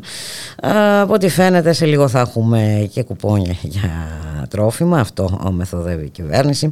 Το έχουμε δει αυτό ε, στο παρελθόν να εφαρμόζεται στον ιδιωτικό τομέα και όχι μόνο στον χώρο των μέσων μαζικής ενημέρωσης με πληρωμές με κουπόνια σούπερ μάρκετ σε ορισμένα μέσα ενημέρωσης.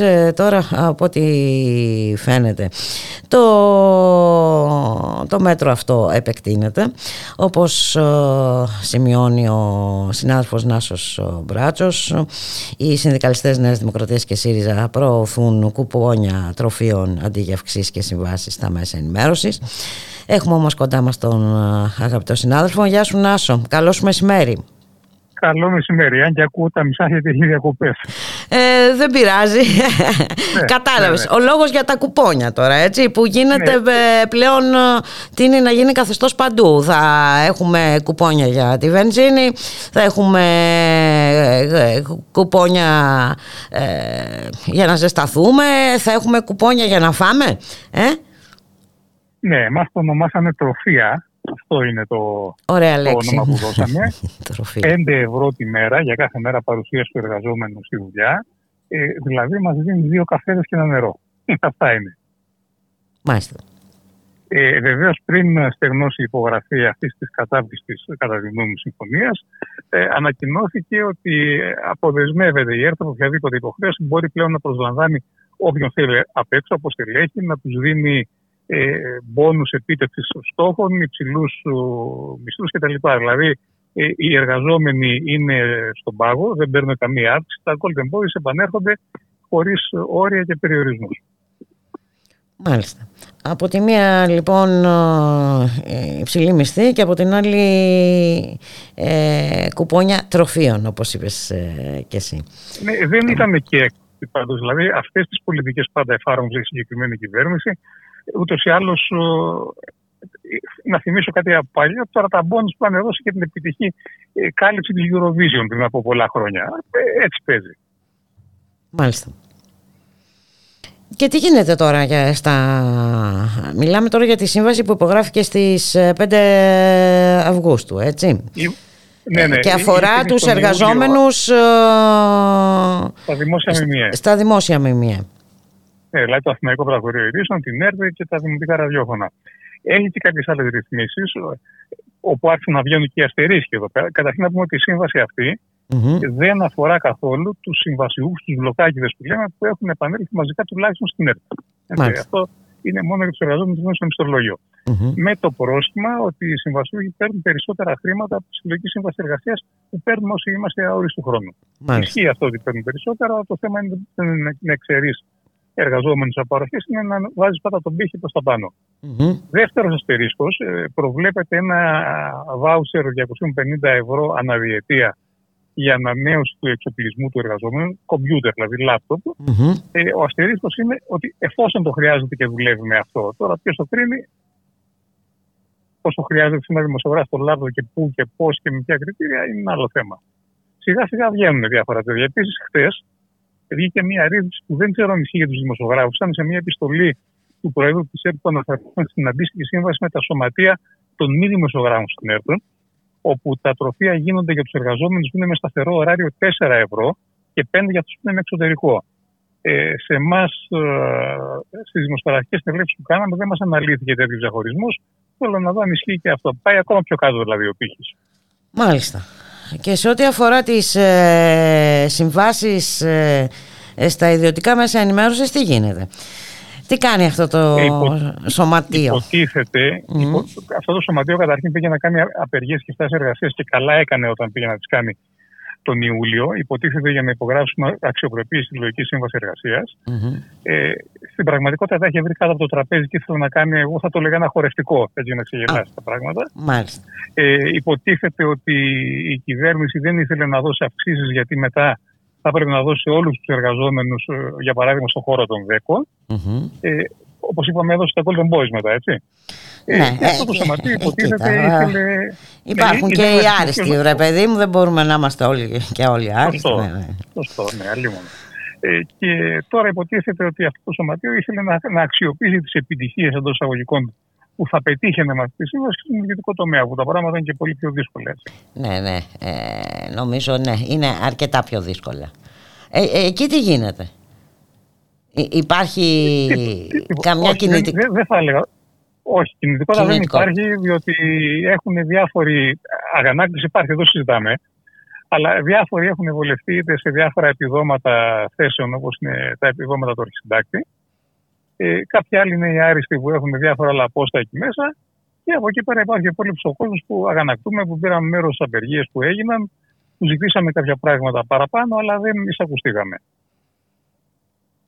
Και για να μην μπούμε και τώρα και σε, θα ξέρω ότι δεν έχει και πολύ χρόνο, κάποια στιγμή ενδεχομένως να το κάνουμε και στα θέματα ε, ουσίας, έτσι.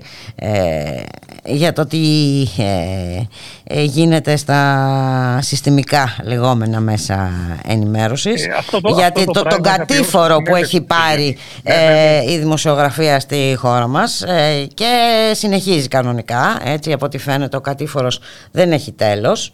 Ε... Όχι, ποτέ, ποτέ δεν έχει τέλος αυτός ο κατήφορο. Όλο και παρακάτω. Κλείνω με ένα πράγμα. Αυτό είχα πει στη συνέλευση που είχαμε κάνει στην ΕΡΤ όταν είχε έρθει η ΕΣΥΑ. Ότι όταν έχουμε στον δρόμο, για παράδειγμα, τη Λάρκο, εκείνη την περίοδο που είχαμε κάνει τη συνέλευση, mm-hmm. ή αντίστοιχους άλλους κλάδους, τους ταφεργάτε, την Κόστο κτλ., όταν θα βγαίνουμε να ζητάμε αυξήσεις ή θα βάζουμε τον εαυτό μας μέσα και στο εργατικό κίνημα και δίπλα στα σωματεία που παλεύουν, ή θα προσπαθούμε να κάνουμε το ότι είναι ένας περιούσιος κλάδος, ο οποίος είναι μακριά και έξω από τους υπόλοιπους εργαζόμενους. Και αυτό πληρώνουμε, αυτή τη λογική πληρώνουμε. Ναι, η οποία δεν έχει καμιά σχέση με την ε, πραγματικότητα αυτή η λογική.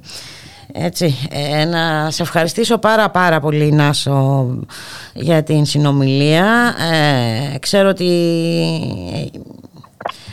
έχεις λιγοστό χρόνο. Θα ήθελα όμως μια κάποια στιγμή να αναφερθούμε και σε αυτά τα τόσο σοβαρά θέματα που δεν τα αντιμετωπίζουμε όσο πρέπει. Έτσι και όπως είπαμε η 108η θέση της Ελλάδας ε, ε, την επόμενη χρονιά ε, μάλλον θα πάει και πιο και πιο ψηλά. Θα ανέβουμε πιο ψηλά σε αναξιοπιστία. Πιο χαμηλά, πιο χαμηλά. πιο ψηλά, πιο χαμηλά. Πιο χαμηλά. Ναι, όπως το βλέπει κανείς. ναι, όπως το βλέπει. Άμα δει τον πίνακα από την ανάποδη, είναι αριστεία και αυτό, έτσι. Είναι ψηλά. Ναι, ναι, σωστά. Σωστά. Να σε ευχαριστήσω πάρα πολύ. Να είσαι καλά. Ευχαριστώ πολύ και εγώ. Γεια χαρά. Γεια.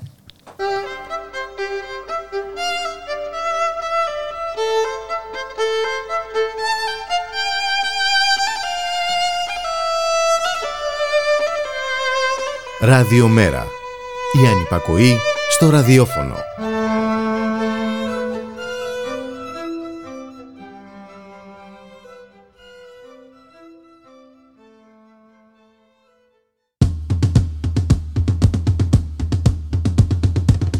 Με απευθείας ανάθεση. Το οικονομικό μαγαζίνο του Ραδιομέρα με τον Σάκη Ζαχάρου. Κάθε Παρασκευή 6 με 7 το απόγευμα.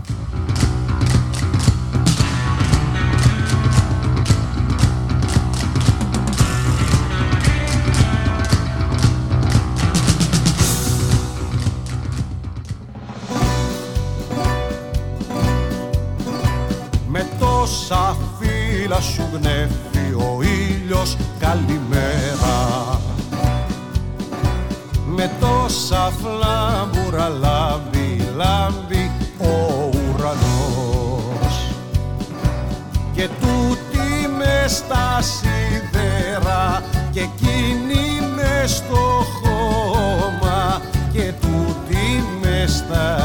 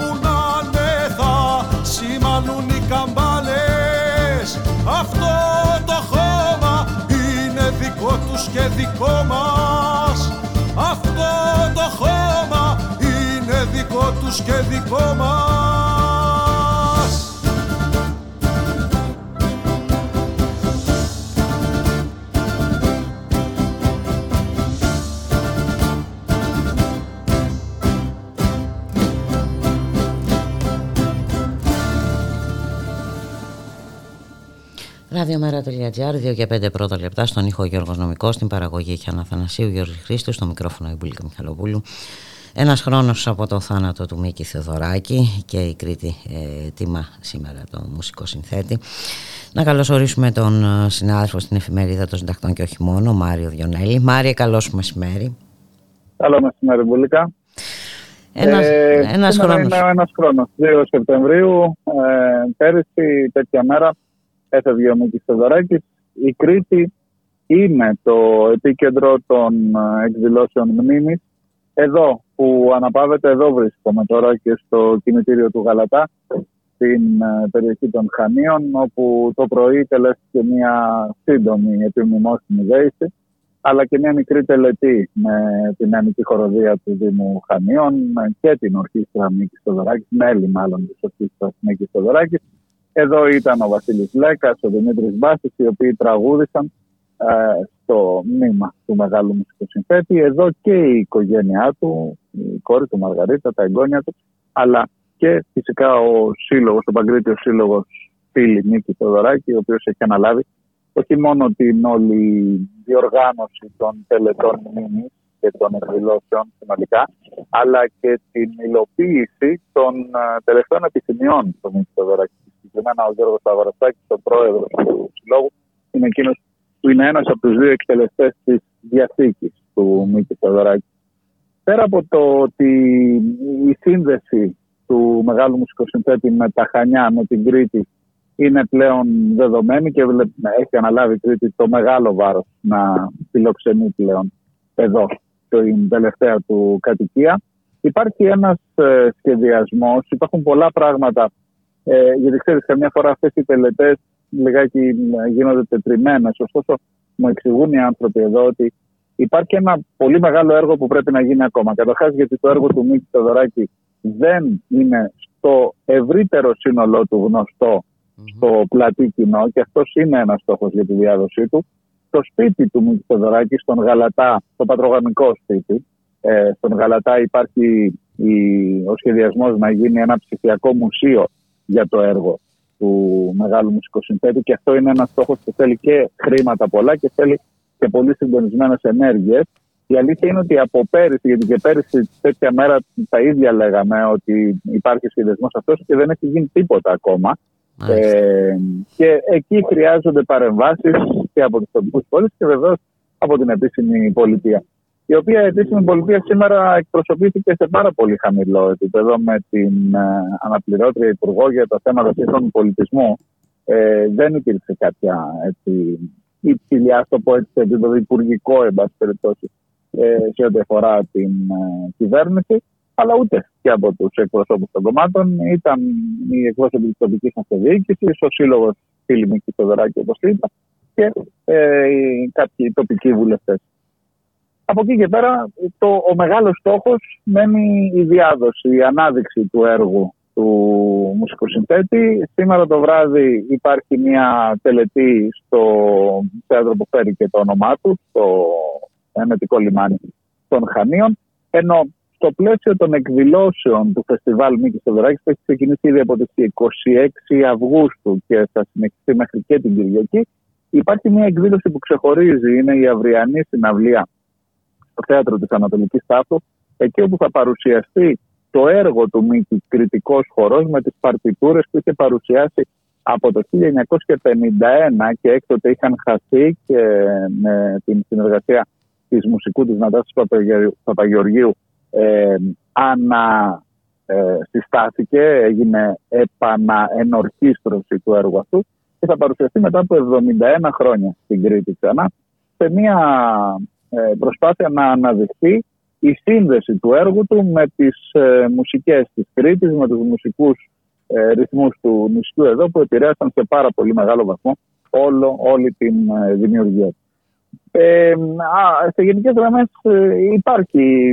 Ο, ο τόπος εδώ πλέον έχει πάρει τον ε, χαρακτήρα του Μίκη Θοδωράκη. Οι κάτοικοι εδώ στην περιοχή, στα Χανιά, νιώθουν πλέον ένα χρέος που έχουν και γιατί με το δεδομένο ότι είναι πλέον εδώ η τελευταία του κατοικία, όπως ήταν η επιθυμία του, αλλά και για το γεγονός αυτό που σου είπα ότι πέφτει πάνω τους ένα μεγάλο κομμάτι της ευθύνης για την ανάδειξη και για την ε, προβολή του έργου του μεγάλου μουσικού συνθέτη.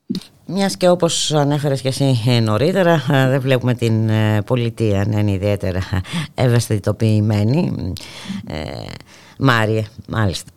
Θα έπρεπε, θα έπρεπε να έχουν γίνει περισσότερα πράγματα. Ε, ευελπιστούν οι άνθρωποι από το Σύλλογο ότι θα υπάρξει μεγαλύτερο ενδιαφέρον και μάλιστα το επόμενο διάστημα σκοπεύουν να κάνουν και κάποιες ε, παρεμβάσεις λίγο πιο δυναμικά σε ναι, ναι, για, για, να μην περιμένουμε την ίδια μέρα του χρόνου, ας πούμε, το 2023. Ναι, ναι, προφανώς, ε, προφανώς, προφανώς.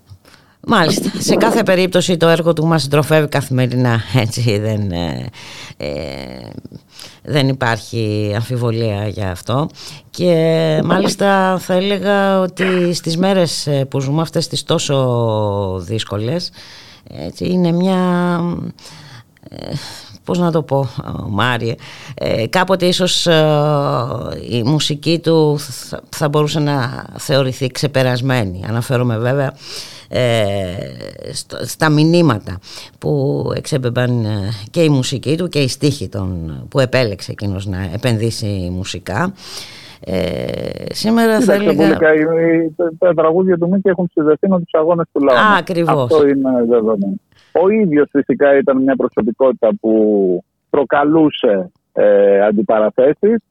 Ε, για πολλά είχαμε να τον επικρίνουμε και για τη στάση του. Ε, νομίζω δεν, ε, δεν είναι κρυφό ή δεν χρειάζεται να κρύβουμε την συζήτηση αυτή γύρω από το πρόσωπο του Μίτσου Θοδωράκη σε ό,τι αφορά τη συμμετοχή του στα συλλαλητήρια, όλα αυτά. Τα ξέρεις, ε, τα έχουμε συζητήσει και άλλες φορές. Ωστόσο, νομίζω βλέποντας ειδικά για τις μεγάλες προσωπικότητες, ε, να για παράδειγμα τέτοιου είδους συζητήσεις έκανα τις προηγούμενες μέρες με το θάνατο του Μιχαήλ Γκορμπατσόφ, ε, τις ε, κρίνεις στον χώρο, στον τόπο, κρίνεις τη συνολική προσφορά και βεβαίως δεν την κρίνουμε εγώ και εσύ, γιατί κρίνει η ιστορία και θα γράψει για την προσφορά των ανθρώπων αυτών, η οποία παρά τις στιγμές που μπορεί να σε απογοήτευσαν, δεν νομίζω ότι αμφισβητείται η προσφορά τους στον πολιτισμό, στη δημοκρατία, στους αγώνες αυτού εδώ του λαού, μιλώντας για τον Μίτσο Θεοδωράκη. Νομίζω δεν χρειάζεται, να, δεν χρειάζεται να πω εγώ για να ε, τεκμηριωθεί η προσφορά του αυτή προφανώς. Αλλά αυτές οι μεγάλες προσωπικότητες προφανώς έχουν και στιγμές που μπορεί να προκαλέσουν να, ε, έτσι, ε, αντιπαραθέσεις, μύθι ενδεχομένως σε κάποιες περιπτώσεις. Ωστόσο, ε, η ιστορία είναι αυτή που θα κρίνει. Η ιστορία καταγράφει ε, έτσι και η ιστορία έχει καταγεγραμμένη πλέον την ε, προσφορά ε, του Μίκη Θεοδωράκη. Δεν θα αναφερθώ στο ο Μιχαήλ Κορπατζόφ, είναι μια άλλη διαφορετική περίπτωση αυτή. μην ανοίξουμε τώρα αυτή τη συζήτηση γιατί θα πάει πάρα ναι, ναι, πάρα. Ναι, θα πάει πάρα πολύ μακριά Μάρια. Εντάξει. Ε, ναι, γιατί όλα πρέπει να τα βλέπουμε και κάτω ε, από ένα συνολικό πρίσμα θα έλεγα. Εντάξει, ε, δεν γίνονται από το πουθενά, δεν πέφτουν εξ, ουρανού τα πράγματα και ο, ο Μιχαήλ Κορπατζόφ ανέλαβε τα ενία σε ε, εντάξει, για να μην κρυβόμαστε. Άλλωστε, σε μια Σοβιετική Ένωση με πάρα πολλά ε, προβλήματα, δεν θα τα αναλύσουμε τώρα. Θέλει πολύ μεγάλη συζήτηση ξανά. Α μην την ξεκινήσουμε ναι, τώρα. Α μην την ε, ξεκινήσουμε το τώρα. Το είναι ότι εγώ στου χαρακτηρισμούς προδότε και λοιπά θα ήμουν πάρα πολύ φιδωλός. Ε, όχι. Ε, εντάξει, και, αυτή, ξέρεις, αυτή είναι η ένστασή μου, δηλαδή. Από εκεί ξεκίνησε η σύγκριση. Ε, Κατάλαβες. Ε, Προφανώς και η δικιά μου ένσταση είναι αυτή και δεν είναι τώρα οι εύκολοι χαρακτηρισμοί και οι αφορισμοί κτλ. Ε, εντάξει. Ε, τι να σου πω. Τέλος πάντων, ας το, το αφήσουμε στο Μίκη που είναι και πιο κοντινός μας και πιο δικός μας. Να σου πω κατά τα άλλα τι γίνεται στην Κρήτη; Τα προβλήματα συνεχίζονται. Έτσι, πολλά τα προβλήματα. Κοίταξε να δεις το τελευταίο. Η τελευταία, καλά, πέρα από το ότι η Κρήτη πρωταγωνίστησε μέσω των ανογείων με την υπόθεση των υποκλοπών και τις, ε, τους κεραυνούς Καραμανλή κατά του Κυριάκου αλλά για τα τοπικά εδώ, για τα δικά μας δικά μας προβλήματα ε, ο βόρειος οδικός άξονας είναι εκείνο που τρέχει αυτές τις μέρες. Ε, και τρέχει εννοώ σε ό,τι αφορά την επικαιρότητα, μακάρι να έτρεχε και ως έργο πραγματικά. Το Περιφερειακό Συμβούλιο Κρήτης έφυγε πίσω, έκανε αναπομπή στην μελέτη περιβαλλοντικών επιθέσεων που την παρουσίασε το Υπουργείο Υποδομών και είχε να κάνει με το πώς θα συνδέεται ο καινούριος βόρειος οδικό άξονας που είναι στα χαρτιά ακόμα με τις πόλεις του νησιού, με τις τρεις μεγάλες πόλεις τουλάχιστον από όπου θα διέρχεται το κύριο κομμάτι του έργου. Μιλώ για το Ηράκλειο, τα Χανιά και το ρεθιμο Και το μείζον ζήτημα, ε, χωρίς να μπω τώρα σε πολύ μεγάλη ανάλυση, αλλά να σου δώσω μόνο μια εικόνα, είναι ότι Είναι δεδομένη, η μόνη δέσμευση που έχει αναλάβει η κυβέρνηση είναι ότι θα έχουμε διόδια στην Κρήτη και μάλιστα προσπαθούν με κάθε τρόπο να μεγαλώσουν την πελατεία των διοδίων αυτών, βάζοντας και τους κατοίκους των πόλεων, ακόμα και αν χρειάζεται να πας από τη μια μεριά στην άλλη της πόλης, να πληρώνουν διόδια. Τουλάχιστον αυτό είναι ο σχεδιασμό μέχρι τώρα. Τι μου θυμίζει, τι μου θυμίζει, Μάρια. Εντάξει, μια τακτική που έχει εφαρμοστεί. Ναι, αλλά αυτό το έργο για πόσα χρόνια μιλάμε για αυτό το έργο που ε, βρίσκεται; 30 χρόνια. Νομίζω, νομίζω από τότε που φτιάχτηκε ο Βόρειος Οδικός Άξονας από τη Κούντα, μιλούσαμε για το πότε θα ε, εξυγχρονιστεί και ήδη πρέπει να είναι πάνω από 30-35 χρόνια. Εγώ είμαι 12-13 χρόνια τώρα στην Κρήτη ε, και δεν έχει, γίνει, δεν έχει μπει μία πέτρα πάνω στην άλλη, για να είμαστε ειλικρινείς.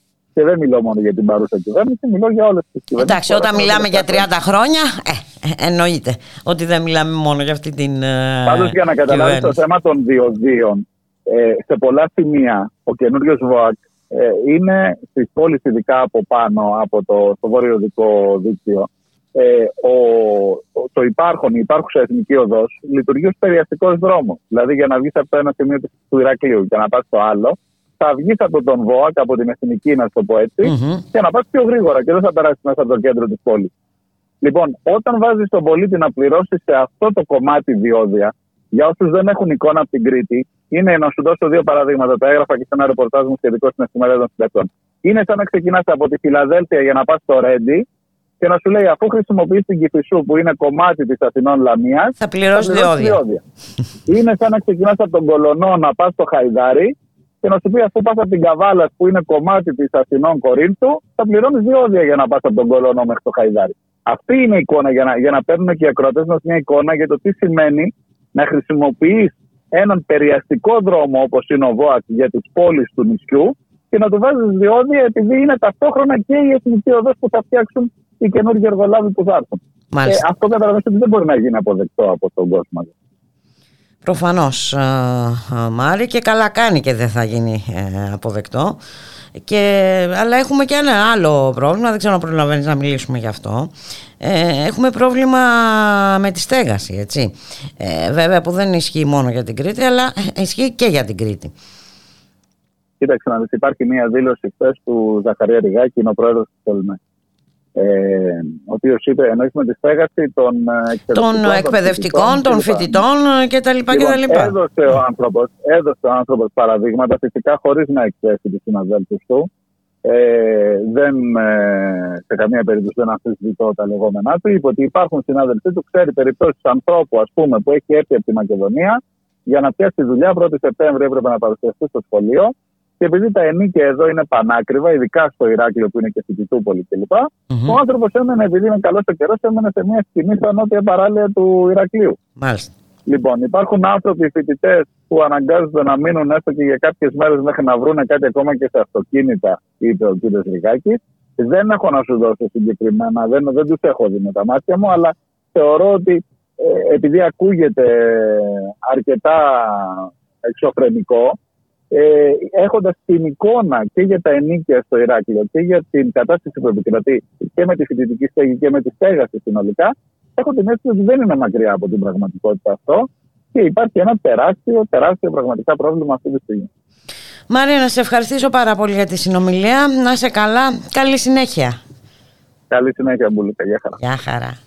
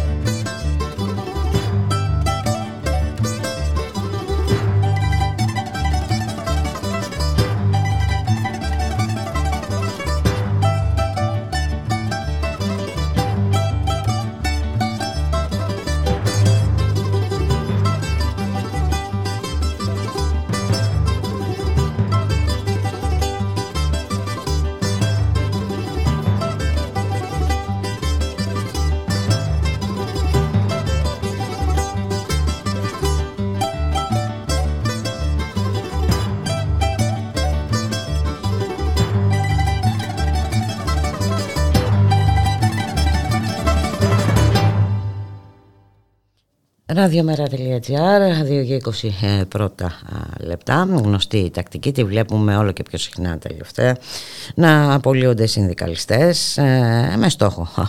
Είναι προφανής ο στόχος ε, η αποδυνάμωση έτσι, σωματείων και με, προκειμένου να περάσουν πιο εύκολα τα σχέδια των εργοδοτών. Τέτοια περίπτωση έχουμε και στο πράκτικερ να καλωσορίσουμε τον κύριο Μάκη Τσεκούρα, είναι πρόεδρος του Σωματείου των Εργαζομένων στο Πράκτικερ. Καλό σας μεσημέρι κύριε Τσεκούρα. Καλησπέρα σας. Τι κάνετε, πώς είστε; Τι να κάνουμε; ε, προσπαθούμε, όπως όλοι, έτσι δεν είναι; Έτσι είναι ακριβώς, όπως τα είπατε. Ο πρόλογος ήταν ε, ακριβώς. Ε, η πραγματικότητα δυστυχώς είναι ότι ε, οδεύουμε σε μια κατάσταση η οποία ε, Θέλω να πιστεύω ότι να μην ξεφύγει και πάμε εκτός ελέγχου. Είναι, η κατάσταση είναι τραγική. Ε, με τους πρόσφατους, δεν ξέρω αν ε, και με τον προπολογισμό του Προέδρου προχθέ ε, από αστυνομικού.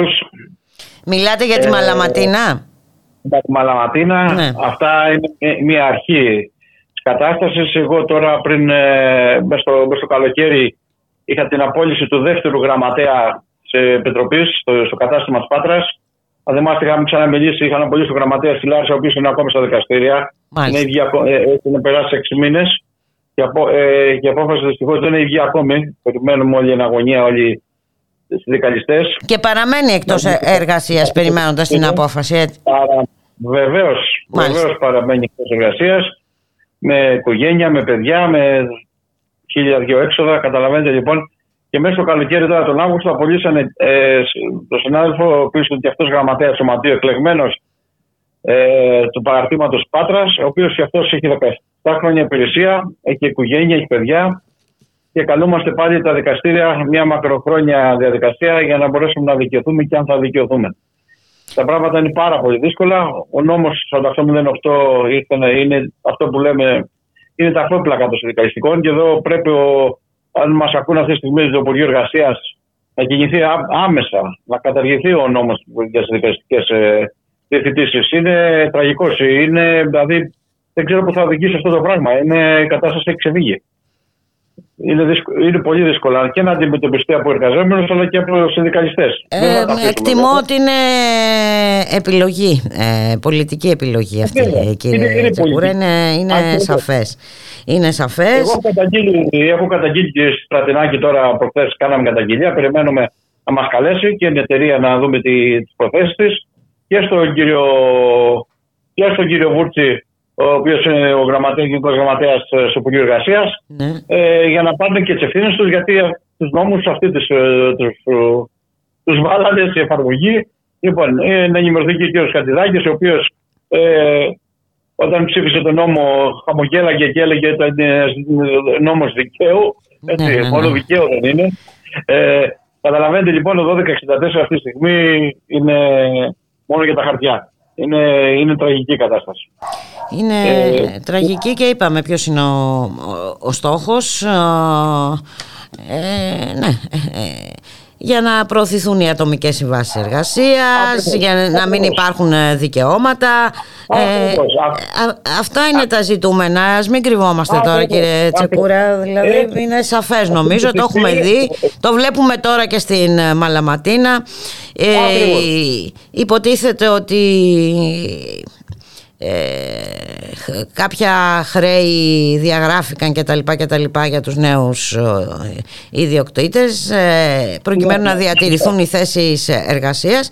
Και είδαμε να απολύονται 15 εργαζόμενοι έτσι, για να, και να προωθούνται οι ατομικές συμβάσεις εργασίας. Οπότε νομίζω ο στόχος είναι προφανής. Εμάς, ε, εμάς στην Πάτρα μέσα στο καλοκαίρι απέλησε 14 εργαζόμενου μαζί, με τον, μαζί με τον γραμματέα του σωματείου. Μάλιστα. Σε μια εταιρεία που είναι μονοπόλιο στην Πάτρα, δεν έχει ανταγωνιστέ, δεν έχει τίποτα. Ε, είχαν όλοι πάνω από 15 έτη. Προχωρήσαμε σε κινητοποίησει, κάναμε απεργίε. Mm-hmm. Λοιπόν, κάπου φρενάραμε την κατάσταση, αλλά δυστυχώ οι πολιτικέ εταιρείε αυτή τη στιγμή έχουν τι πλάτε τη πολιτεία. Έχουν, ναι, έχουν ένα νόμο που του καλύπτει, ε, ε, κύριε Τσεκούρα. Να σα δώσω ένα παράδειγμα το οποίο τώρα έχουμε προσφύγει κόψανε τα ρεπό το Σάββατο. Σε πενθήμενη εργασία από αυτό απογορεύεται με βάση νόμο. και προεδρικού διατάγματος. Αυτή τη στιγμή έχουν μπει επιθεωρήσει εργασίας, τους έχουν δώσει πρόστιμα παντού, σε όλα τα πράγματα και στα 16 καταστήματα και δεν συμμορφώνονται. Αυτό δεν έχει ξαναγίνει ποτέ χρονικά πουθενά. Δηλαδή δεν υπάρχει κράτος. Δεν, υπάρχει, δεν υπάρχει κυβέρνηση τίποτα. Μάλιστα. Είναι, είναι Νιώθουν παντο, δηλαδή... παντοκράτορες εν ολίγης. Ότι μπορούν να κάνουν ό,τι θέλουν και, και χωρίς επιπτώσεις. Μάλιστα. Και στην πρόσφατη καταγγελία που, εδώ που βγήκε συνάδελφος που δικαιώθηκε στα δικαστήρια στη δικιά μας επιχείρηση, ο οποίος δικαιώθηκε να γυρίσει πίσω, και τον παίρνουν πίσω. Προτιμά να τον πληρώνουν και να μην τον παίρνουν πίσω. Δηλαδή, μιλά, και όχι μόνο αυτά. Αυτά, όχι, αυτά τα πράγματα και σε άλλα δικαστήρια που έχω προσφύγει και έχω δικαιωθεί, έτσι, δεν βλέπουν να εφαρμόζουν τον νόμος τίποτα. Του έχουν μιστάξει και μη βρέξει. Αλλά δεν είναι τυχαίο. Εδώ εμείς έχουμε πληροφορίες και με τα μάτια μου εγώ τα ίδια. Βλέπω πολιτικά πρόσωπα λοιπόν της κυβέρνησης να μπαινοβγαίνουν στην επιχείρηση τη δικιά μου. Και μιλάω για εκεί που ξέρω. Λοιπόν, αυτό να φανταστείτε το γράφει ο εργαζόμενος που απολύθηκε στην καταγγελία του. Λοιπόν, φαντάζεστε λοιπόν να δείτε τι γίνεται πίσω από τι πλάτε των εργαζομένων και τι σχέδια βρώμικα παίζονται κράτος και, κυβέρνησης και εργοδοσία. Ε, δεν ξέρω, οι εργαζόμενοι πρέπει να πάρουν τα πράγματα στα χέρια τους. Έφτασε η ώρα που πρέπει να τα πάρουμε. Ε, νομίζω ότι εντάξει, ο αγώνας που δίνουν και οι εργαζόμενοι στη Μαλαματίνα είναι εμβληματικός. Είναι, ε, δεν υπάρχει άλλος δρόμος ε, κύριε Τσεκούρα Μόνο η συλλογικότητα, η επιμονή και βέβαια η αλληλεγγύη μεταξύ των εργαζομένων μπορούν να φέρουν αποτελέσματα. Η αλληλεγγύη και να υπάρχει και ε, πώς το λένε, να ξεκινήσει η ηγεσία πλέον να είναι με τους εργάτες. Δεν κουνιέται φίλο. Δεν... και τα δικά μας. Αυτό δεν ξέρω αν μπορεί να γίνει. Ε, εν πάση περιπτώσει, κάποιος yeah. τρόπος πρέπει να βρεθεί. Ο... Εντάξει, όσοι. Άμεσα. Όσες συνδικαλιστικέ οργανώσεις είναι υγιείς, πρέπει να προχωρήσουν, ε, κύριε Τσεκούρα. Έτσι είναι. Θα πέφτει ένας μετά τον άλλον. Εάν δεν γίνει κάτι τώρα, ε, πιστεύω ότι μέχρι τα Χριστούγεννα θα έχουμε πολλά εργατικά θύματα. Δυστυχώς. Δυστυχώς. Αυτό ε, είναι, η κατάσταση είναι. Δεν, δεν πάμε καλά. Όχι, αυτό νομίζω είναι ορατό διαγυμνού οφθαλμού. Ε, οπότε είπαμε, συντονισμός, αλληλεγγύη. Ε, αλληλεγγύη και εργαζόμενοι γρήγοροι εργαστούν στα σωματεία όλος ο κόσμος αυτή τη στιγμή που είναι τα υγιή σωματεία να μπορέσουμε να ανατρέψουμε αυτή την κατάσταση και να ο νόμος αυτός 48 θα πρέπει να τον ξαναδεί η κυβέρνηση άμεσα και να καταργήσει κεφάλαια τα οποία έχει δώσει στάδιο στους εργοδότες για να πουλήσουν οι συνδικαλιστές. Μα γι' αυτό ακριβώς έγινε, κύριε Τσεκούρα. Γι' αυτό έγινε. Έτσι είναι. Γι' αυτό έγινε, ακριβώς. Όπως το λέτε. Να σας ευχαριστήσουμε πάρα πολύ. Ε, καλή δύναμη. Καλή δύναμη κύριε Τσεκούρα. Να είστε καλά. Γεια σας. Να είστε καλά. Γεια σας.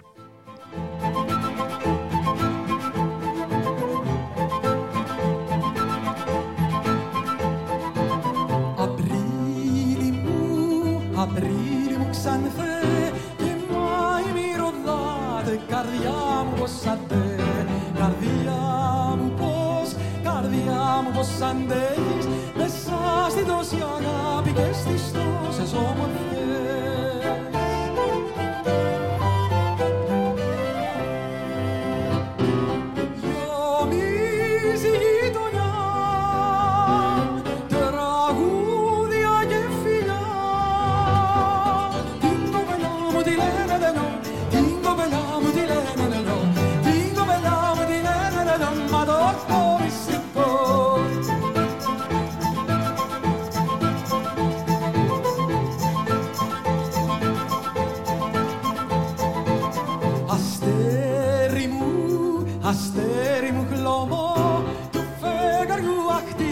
στο γάιτανο φρυδό στο γάιτανο, στο γάιτανο φρυδό σου.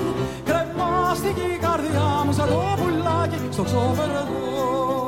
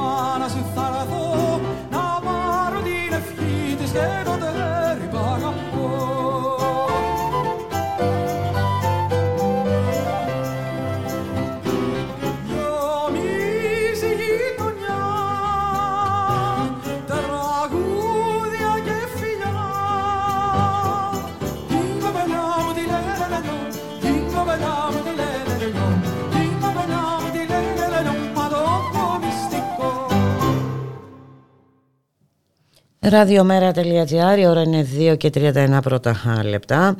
Σήμερα ο ριζοσπάστης φάνε στη δημοσιότητα μ, οδηγία της Ευρωπαϊκής Επιτροπής που αναμένεται να συζητηθεί στην αρμόδια επιτροπή του Ευρωκοινοβουλίου στις 26 Σεπτεμβρίου σύμφωνα με την α, οποία αναμένεται καταιγίδα αυξήσεων στους φόρους αλλά και επιβολή νέων φόρων α, στην ενέργεια από 1η Πρώτου του 2023 και μάλιστα σε συνθήκες έντασης της ενεργειακής φτώχειας και εκτόξευσης του κόστου της ε, ενέργειας ε, αυξάνεται η φορολογία σε ενεργειακά προϊόντα όπως για παράδειγμα στο φυσικό αέριο, βενζίνη, πετρέλαιο, υγραέριο κτλ. Την ίδια ώρα σύμφωνα με το ριζοσπάστη ε, που επικαλείται την οδηγία απαλλάσσονται ε, προκλητικά από την φορολογία τα μονοπόλια των ανανεώσιμων πηγών ενέργειας, εφοπλιστές, αεροπορικές εταιρείες αλλά και άλλες ε, κατηγορίες. Ο, κοντα, ο χειμώνας δεν είναι και πολύ μακριά, ε, θα χρειαστεί να κάποια ελληνικά νοικοκυριά να προμηθευτούν ε, πετρέλαιο. Να καλωσορίσουμε τον κύριο Θέμη Γκιουρτζή, πρόεδρο της Πανελλήνιας Ομοσπονδίας Πρατηριούχων Εμπορών Καυσίμων. Καλό σας μεσημέρι κύριε Γκιουρτζή. Καλό μεσημέρι, ευχαριστώ για την πρόσκληση, να είστε καλά. Να είστε καλά κι εσείς. Τι γίνεται ε, κύριε Γκιουρτζή, πόσο, πόσο δύσκολα είναι τα πράγματα; Κοιτάξτε, η δυσκολία είναι μια τεχνική δυσκολία ουσιαστικά, ιδιαίτερα στα υγρά καύσιμα. Δεν υπάρχει θέμα επάρκειας ε, καυσίμων, υγρών καυσίμων. Υπάρχουν ε, αρκετά αποθέματα. Η αγορά δεν έχει τέτοια προβλήματα. Α, και φαίνεται αυτό στις, διαφορές τιμές, στις διαφορετικές τιμές που ακολουθεί το αργό πετρέλαιο και το Brent σε σχέση με τα διελισμένα προϊόντα που κινούνται διεθνώς χρηματιστηριακά και κερδοσκοπικά και είναι κατά, κατά 100% αυξημένα περισσότερο από το αργό πετρέλαιο.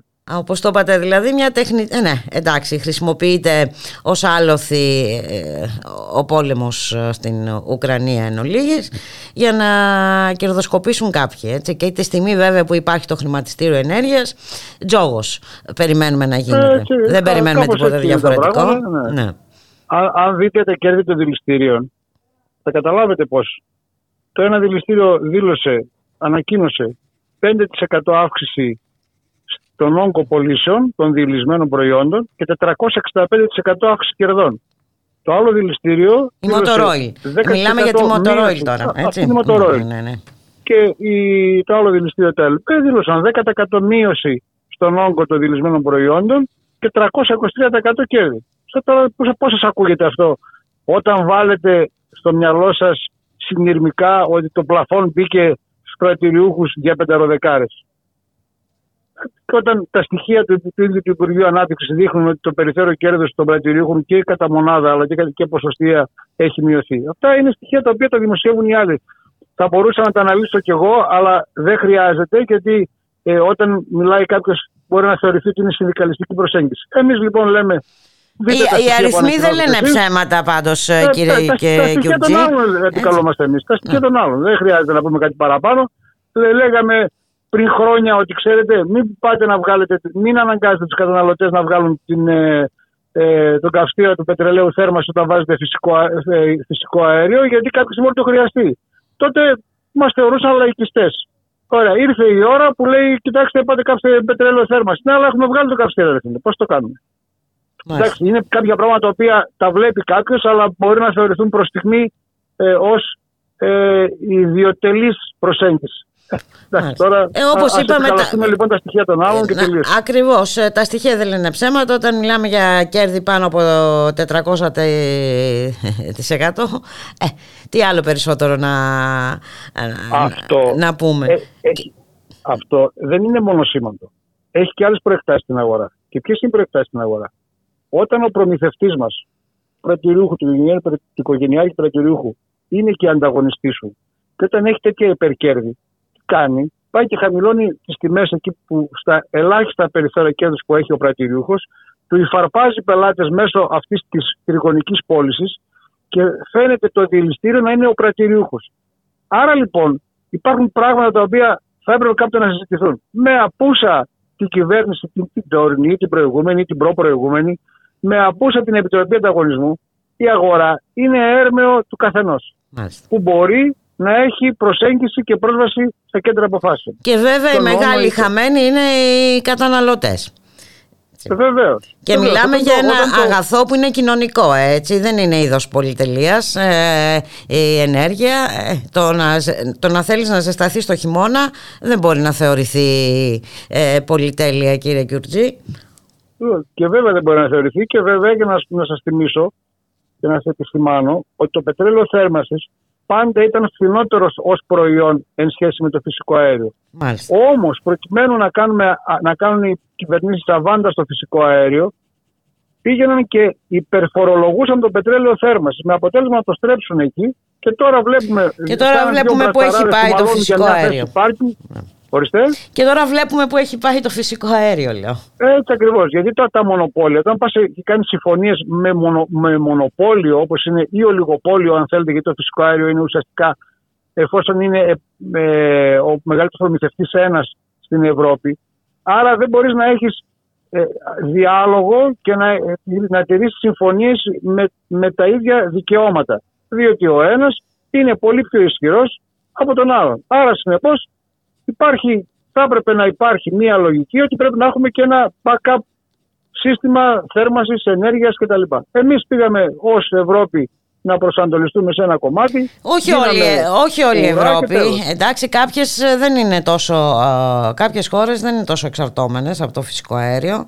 Παραδείγματος χάρη η Γαλλία που έχει ναι. πυρηνικά ε, εργοστάσια. να, ναι. να σας πω τι γίνεται.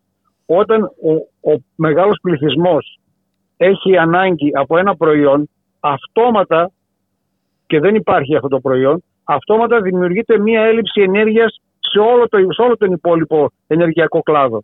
Δηλαδή, είχαμε θέμα με, με το φυσικό αέριο, μας χτύπησε στο ρεύμα και έτσι αυξήθηκε το πετρέλαιο. Γιατί, Γιατί τώρα μεγάλες επιχειρήσεις στην Γερμανία που πλήττεται έχουν, γυρίζουν το φυσικό αέριο που δεν μπορούν να το έχουν, ε, γυρίζουν τις μονάδες τους σε πετρέλαιο κίνησης ή και σε υγραέριο. Τι συμβαίνει αυτό, ξαφνικά δημιουργείται μια ζήτηση μεγαλύτερης σε πετρέλαιο κίνηση, άρα η χρηματιστηριακή αξία του, του ειδηλισμένου προϊόντος και όχι του αργού, είναι, έχει μια αύξηση. Τεχνητή θέλει, δεν τεχνητή. Πραγματική, πραγματική. Αλλά ε, το ένα συμπαρασχεί το άλλο. Κανείς δεν είναι μόνος στην αγορά, ούτε από εδώ ούτε από εκεί. Και βέβαια ε, το πρόβλημα δεν μπορεί να λυθεί με τα επιδόματα τύπου full pass και, ε, και, και, τα λοιπά. Τώρα ε, μιλάμε για τραγωδία. Ε. Ναι. Ας διατηρήσουμε την σοβαρότητά μας. Όταν σήμερα το πέρσι, ας πούμε, υποθέσουμε, το πετρέλαιο θέρμας είχε 35 λεπτά περίπου φόρους. Μάλιστα. Το, με το, ο μόνο ειδικός φόρος κατανάλωση είναι το φόρος πιστέμενη αξίας για, όλη την, για όλη την τιμή.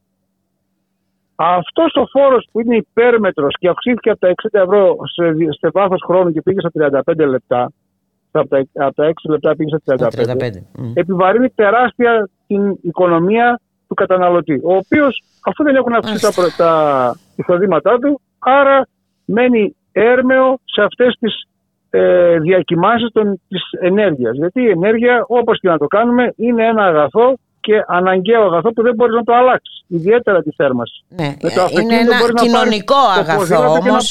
Ε, ε, κύριε Γιουρτζή, όπως είπαμε, δεν μπορεί να, να, ε, ένα κοινωνικό αγαθό να παίζεται σε χρηματιστήρια. Έτσι. Και, το, ναι, και η ενέργεια και, και φυσικά και το νερό.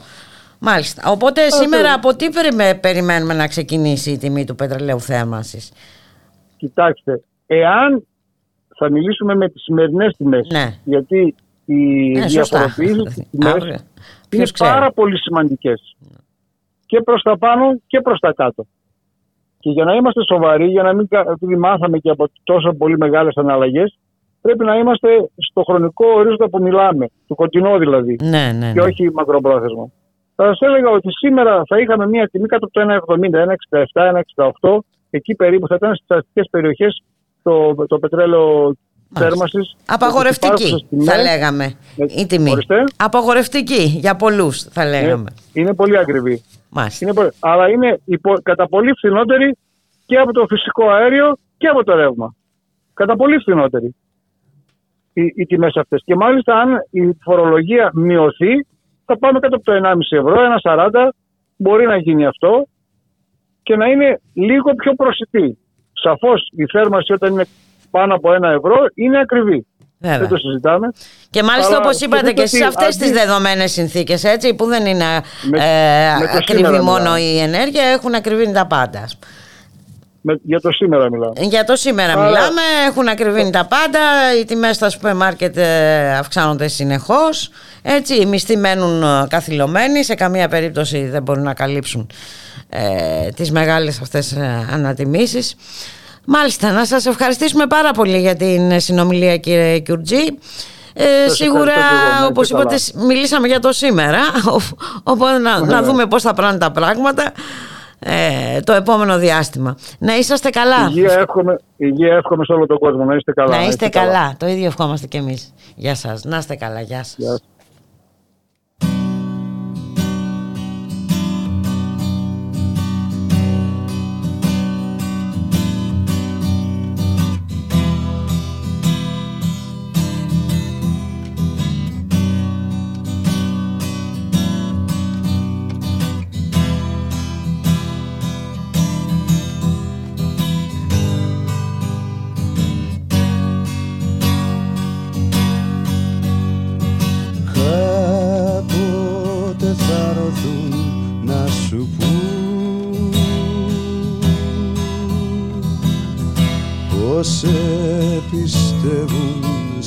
Αγαπούν και πως σε θένε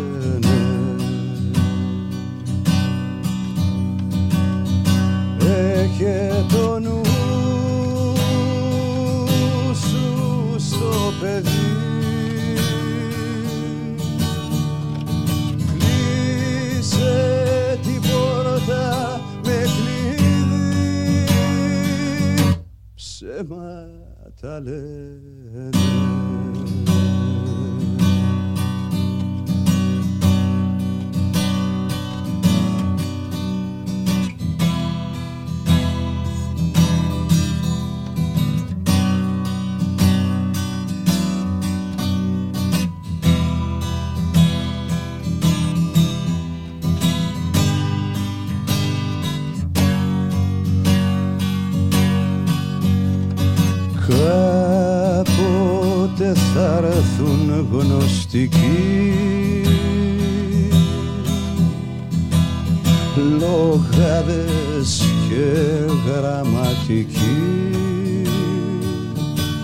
για να σε πείσουν. Έχε το νου σου στο παιδί. Κλείσε την πόρτα με κλειδί. Θα σε πουλήσω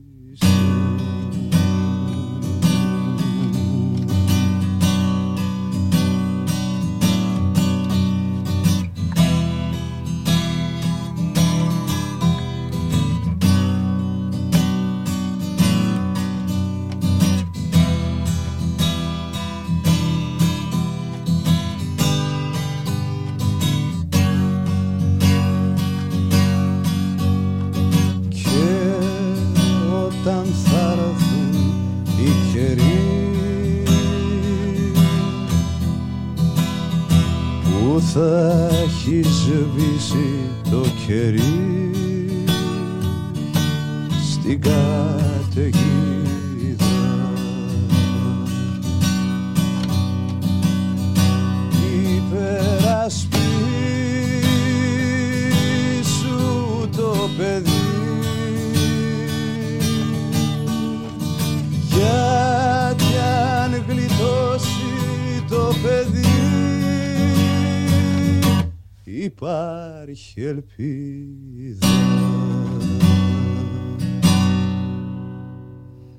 Ραδιομέρα.gr, 2 και 45 πρώτα λεπτά, στον ήχο Γιώργος Νομικός, στην παραγωγή Γιάννα Θανασίου, Γιώργης Χρήστου.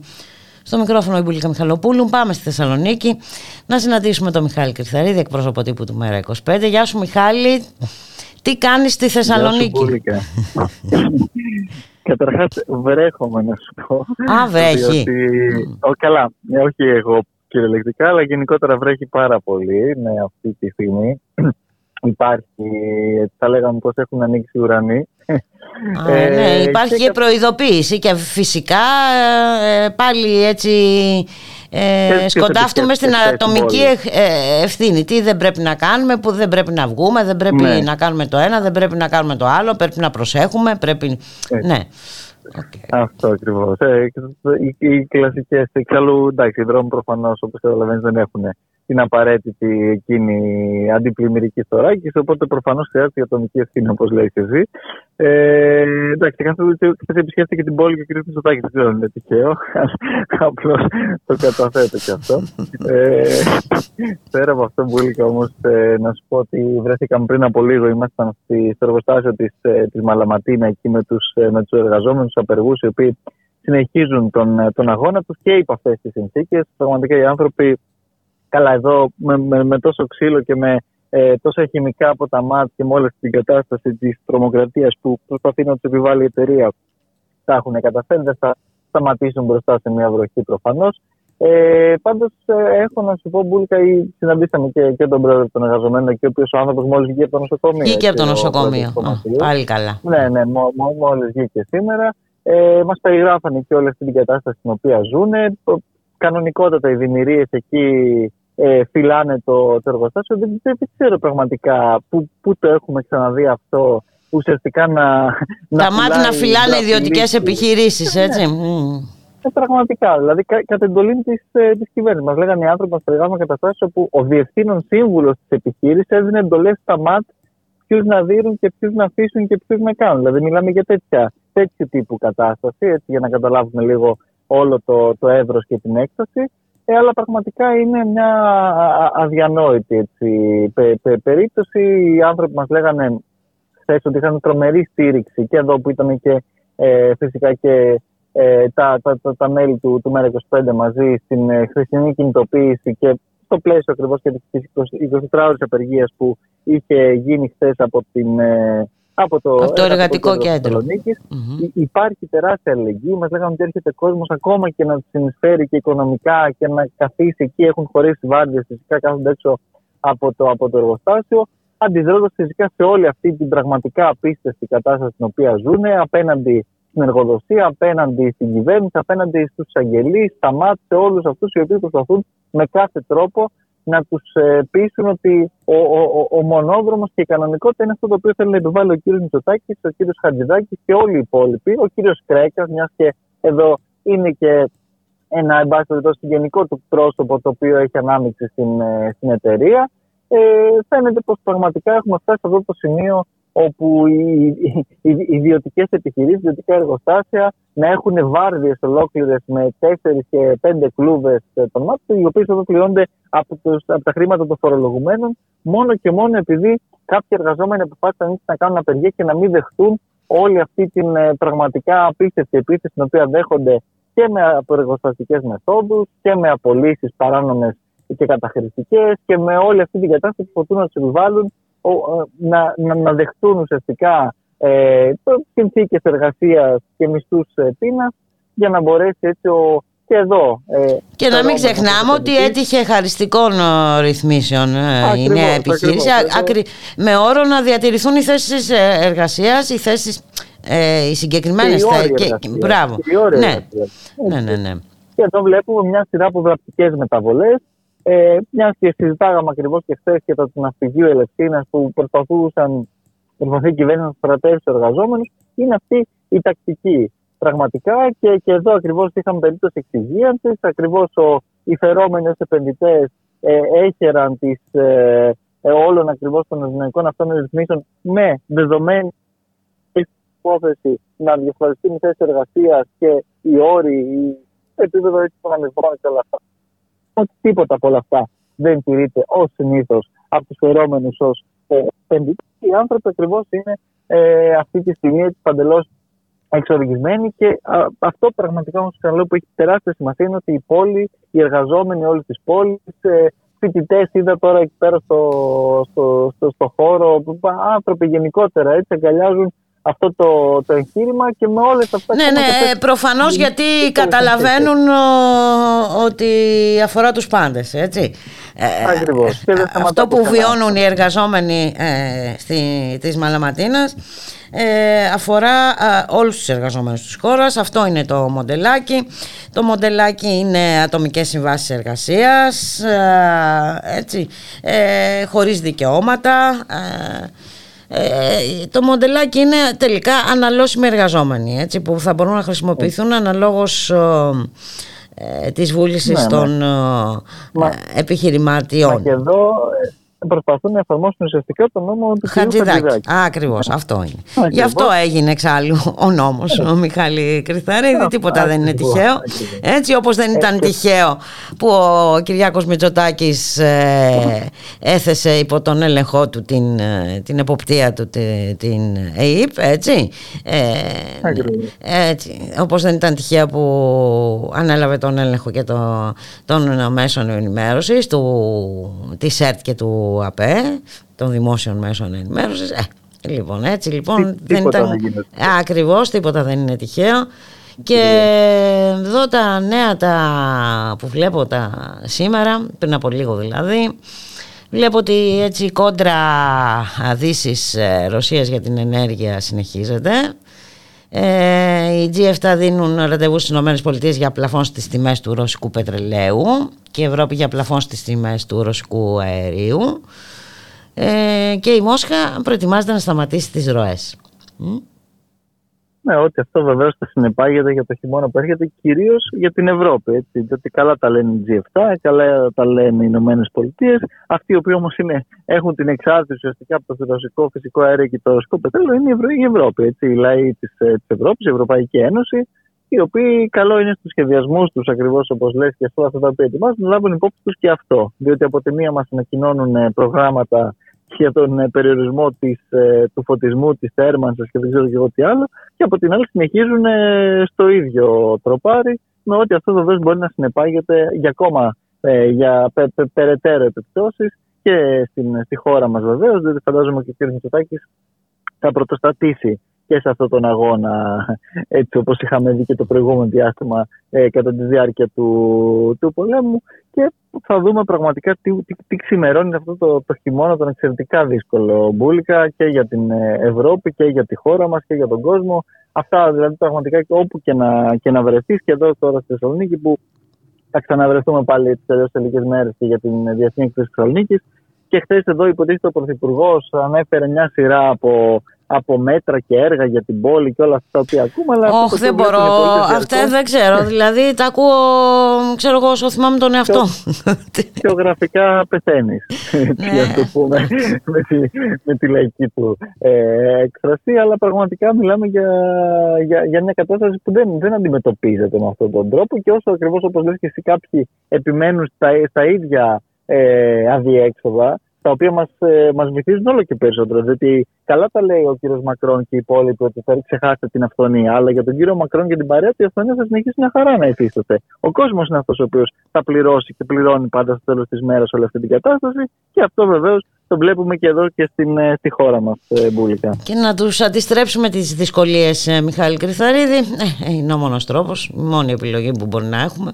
Ε, δεν νομίζω ότι υπάρχει κάτι άλλο. Νομίζω, όλα είναι πια ε, πολύ καθαρά και βέβαια δεν αντιμετωπίζονται με αναλύσεις ε, παροχημένες θα έλεγα εγώ.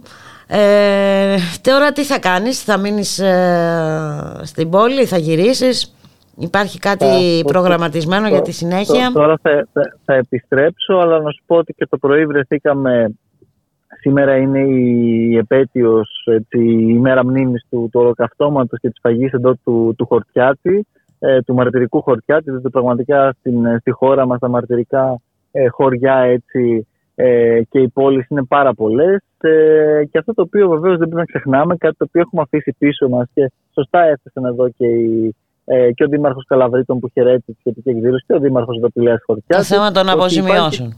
Ακριβώς. Υπάρχει ένα τεράστιο θέμα, το θέμα των οφειλών, που μας το θύμισε και η κυρία Μπέρμποκ τώρα που ήταν εδώ, που είχε φιλοξενηθεί από την, από την κυβέρνηση, η οποία μας είπε βεβαίως ότι δεν τίθεται κανένα τέτοιο ζήτημα. Αλλά το ζήτημα προφανώς ε, και τίθεται και βέβαια και τίθεται και τεράστιες ευθύνες διαχρονικά όλων των κυβερνήσεων, που διαχρονικά έτσι ουσιαστικά προσπαθούν αυτό το ζήτημα να το καταχώσουν στα διάφορα συρτάρια, ενώ θα έπρεπε ο Υπουργός ε, της Δικαιοσύνης κανονικά να υπογράψει τις πράξεις εκτέλεσης κατά του γερμανικού δημοσίου, έστω και για τις αποφάσεις που ήδη υπάρχουν. Έτσι, δηλαδή υπάρχουν αποφάσεις συγκεκριμένες οι οποίες δεν έχουν εκτελεστεί για το δίστομο ενδεχομένως και αλλού και δεν, δεν γίνεται να συνεχίσει αυτή η πραγματικά δικαίωτη κατάσταση με όλα αυτά τα δεδομένα τα οποία έχουμε. Διότι εγκλήματα τα οποία ουσιαστικά μπουλικά δεν τιμωρούνται είναι εγκλήματα τα οποία ομιγέννητα θα ξαναδούμε ε, να ξανασυμβαίνουν. Και ακριβώς επειδή μας θυμίζει σήμερα και αυτή η μέρα έτσι μνήμης, ε, καλό είναι να, να μην το ξεχνάμε και επειδή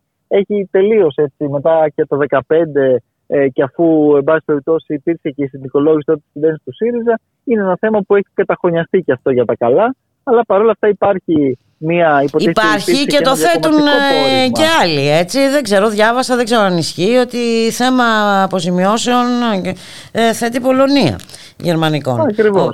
Ε, ε, και εδώ να πούμε ότι υποτίθεται ότι υπάρχει ένα διακομματικό πόρισμα τη Βουλής των Ελλήνων, το οποίο βεβαίω και αυτό έχει προφανώς παραπεμφθεί και αυτό. Ναι, ναι. Έχει κάπου καταχωνιαστεί και αυτό. Έχει κάπου καταχωνιαστεί και αυτό. Θυμάμαι, ξέρεις, μόνο τις όταν μας ε, ε, αναφέρουν τις δικές μας ε, υποχρεώσεις ε, μέσα σε όλη αυτή την κατάσταση στην οποία ζήσαμε, αλλά τα δικά μας, τις δικές μας απαιτήσεις, πώς για κάποιο πραγματικά μαγικό λόγο πάντα ε, τις, ε, τις ξεχνάμε και τις αφήνουμε στην άκρη, είναι κάτι το οποίο μόνο οι, οι, οι ελληνικές μνημονιακές κυβερνήσεις και όχι μόνο, διότι και από πριν ακόμα και επί μερών των προηγούμενων κυβερνήσεων ε, παρέμεναν στα συρτάρια σχετικές αποφάσεις και δεν, δεν βρέθηκε έτσι ακριβώς ο Υπουργός Δικαιοσύνης εκείνος με το σθένος και την ε, τόλμη να βάλει την υπογραφή του σε κάτι το οποίο εκ του νόμου οφείλει να κάνει. Δεν θα μας κάνει καμία χάρη. Ακριβώς. Δυστυχώς συνεχίζει αυτή η κατάσταση. Βέβαια, πάντα με τις επικλήσεις των λόγων ε, της διπλωματίας και όλης αυτής της κατάστασης. Λες και τα όσα ζήσαμε 12 χρόνια σε αυτή τη χώρα με την ε, ε, γερμανική πολιτική σε μεγάλο βαθμό, έτσι, οικονομική και εξωτερική, που ζούμε αυτές και τώρα, ε, δεν, δεν υπάρχουν θέματα διπλωματίας, υπάρχουν μόνο από τη δική μας την πλευρά πάντα. Ε, έχεις απόλυτο δίκιο και νομίζω ότι αυτό το θέμα θα πρέπει να το δούμε και λίγο αναλυτικότερα και από το σταθμό. Θα είναι καλό να κάνουμε κάποιο είδους ε, έτσι, ε, συζήτηση, μια ε, εκτενή συζήτηση, να, να ναι. ξαναθυμηθούμε λοιπόν και να δούμε τι άλλο μπορεί να γίνει. Να σε ευχαριστήσω πάρα πολύ Μιχάλη Κρυθαρίδη. Καλή Εγώ συνέχεια. Πολύ. Και ελπίζω να τα πούμε τη Δευτέρα από κοντά. Τη Δευτέρα κανονικά βέβαια. Να είσαι καλά. Γεια χαρά. Γεια χαρά.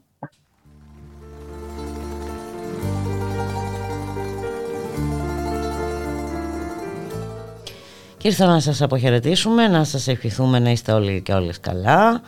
Ε, να έχετε ένα καλό Σαββατοκύριακο. Καλώς έχω εδώ των πραγμάτων. Εμείς θα τα ξαναπούμε τη Δευτέρα στη μία το μεσημέρι. Για χαρά.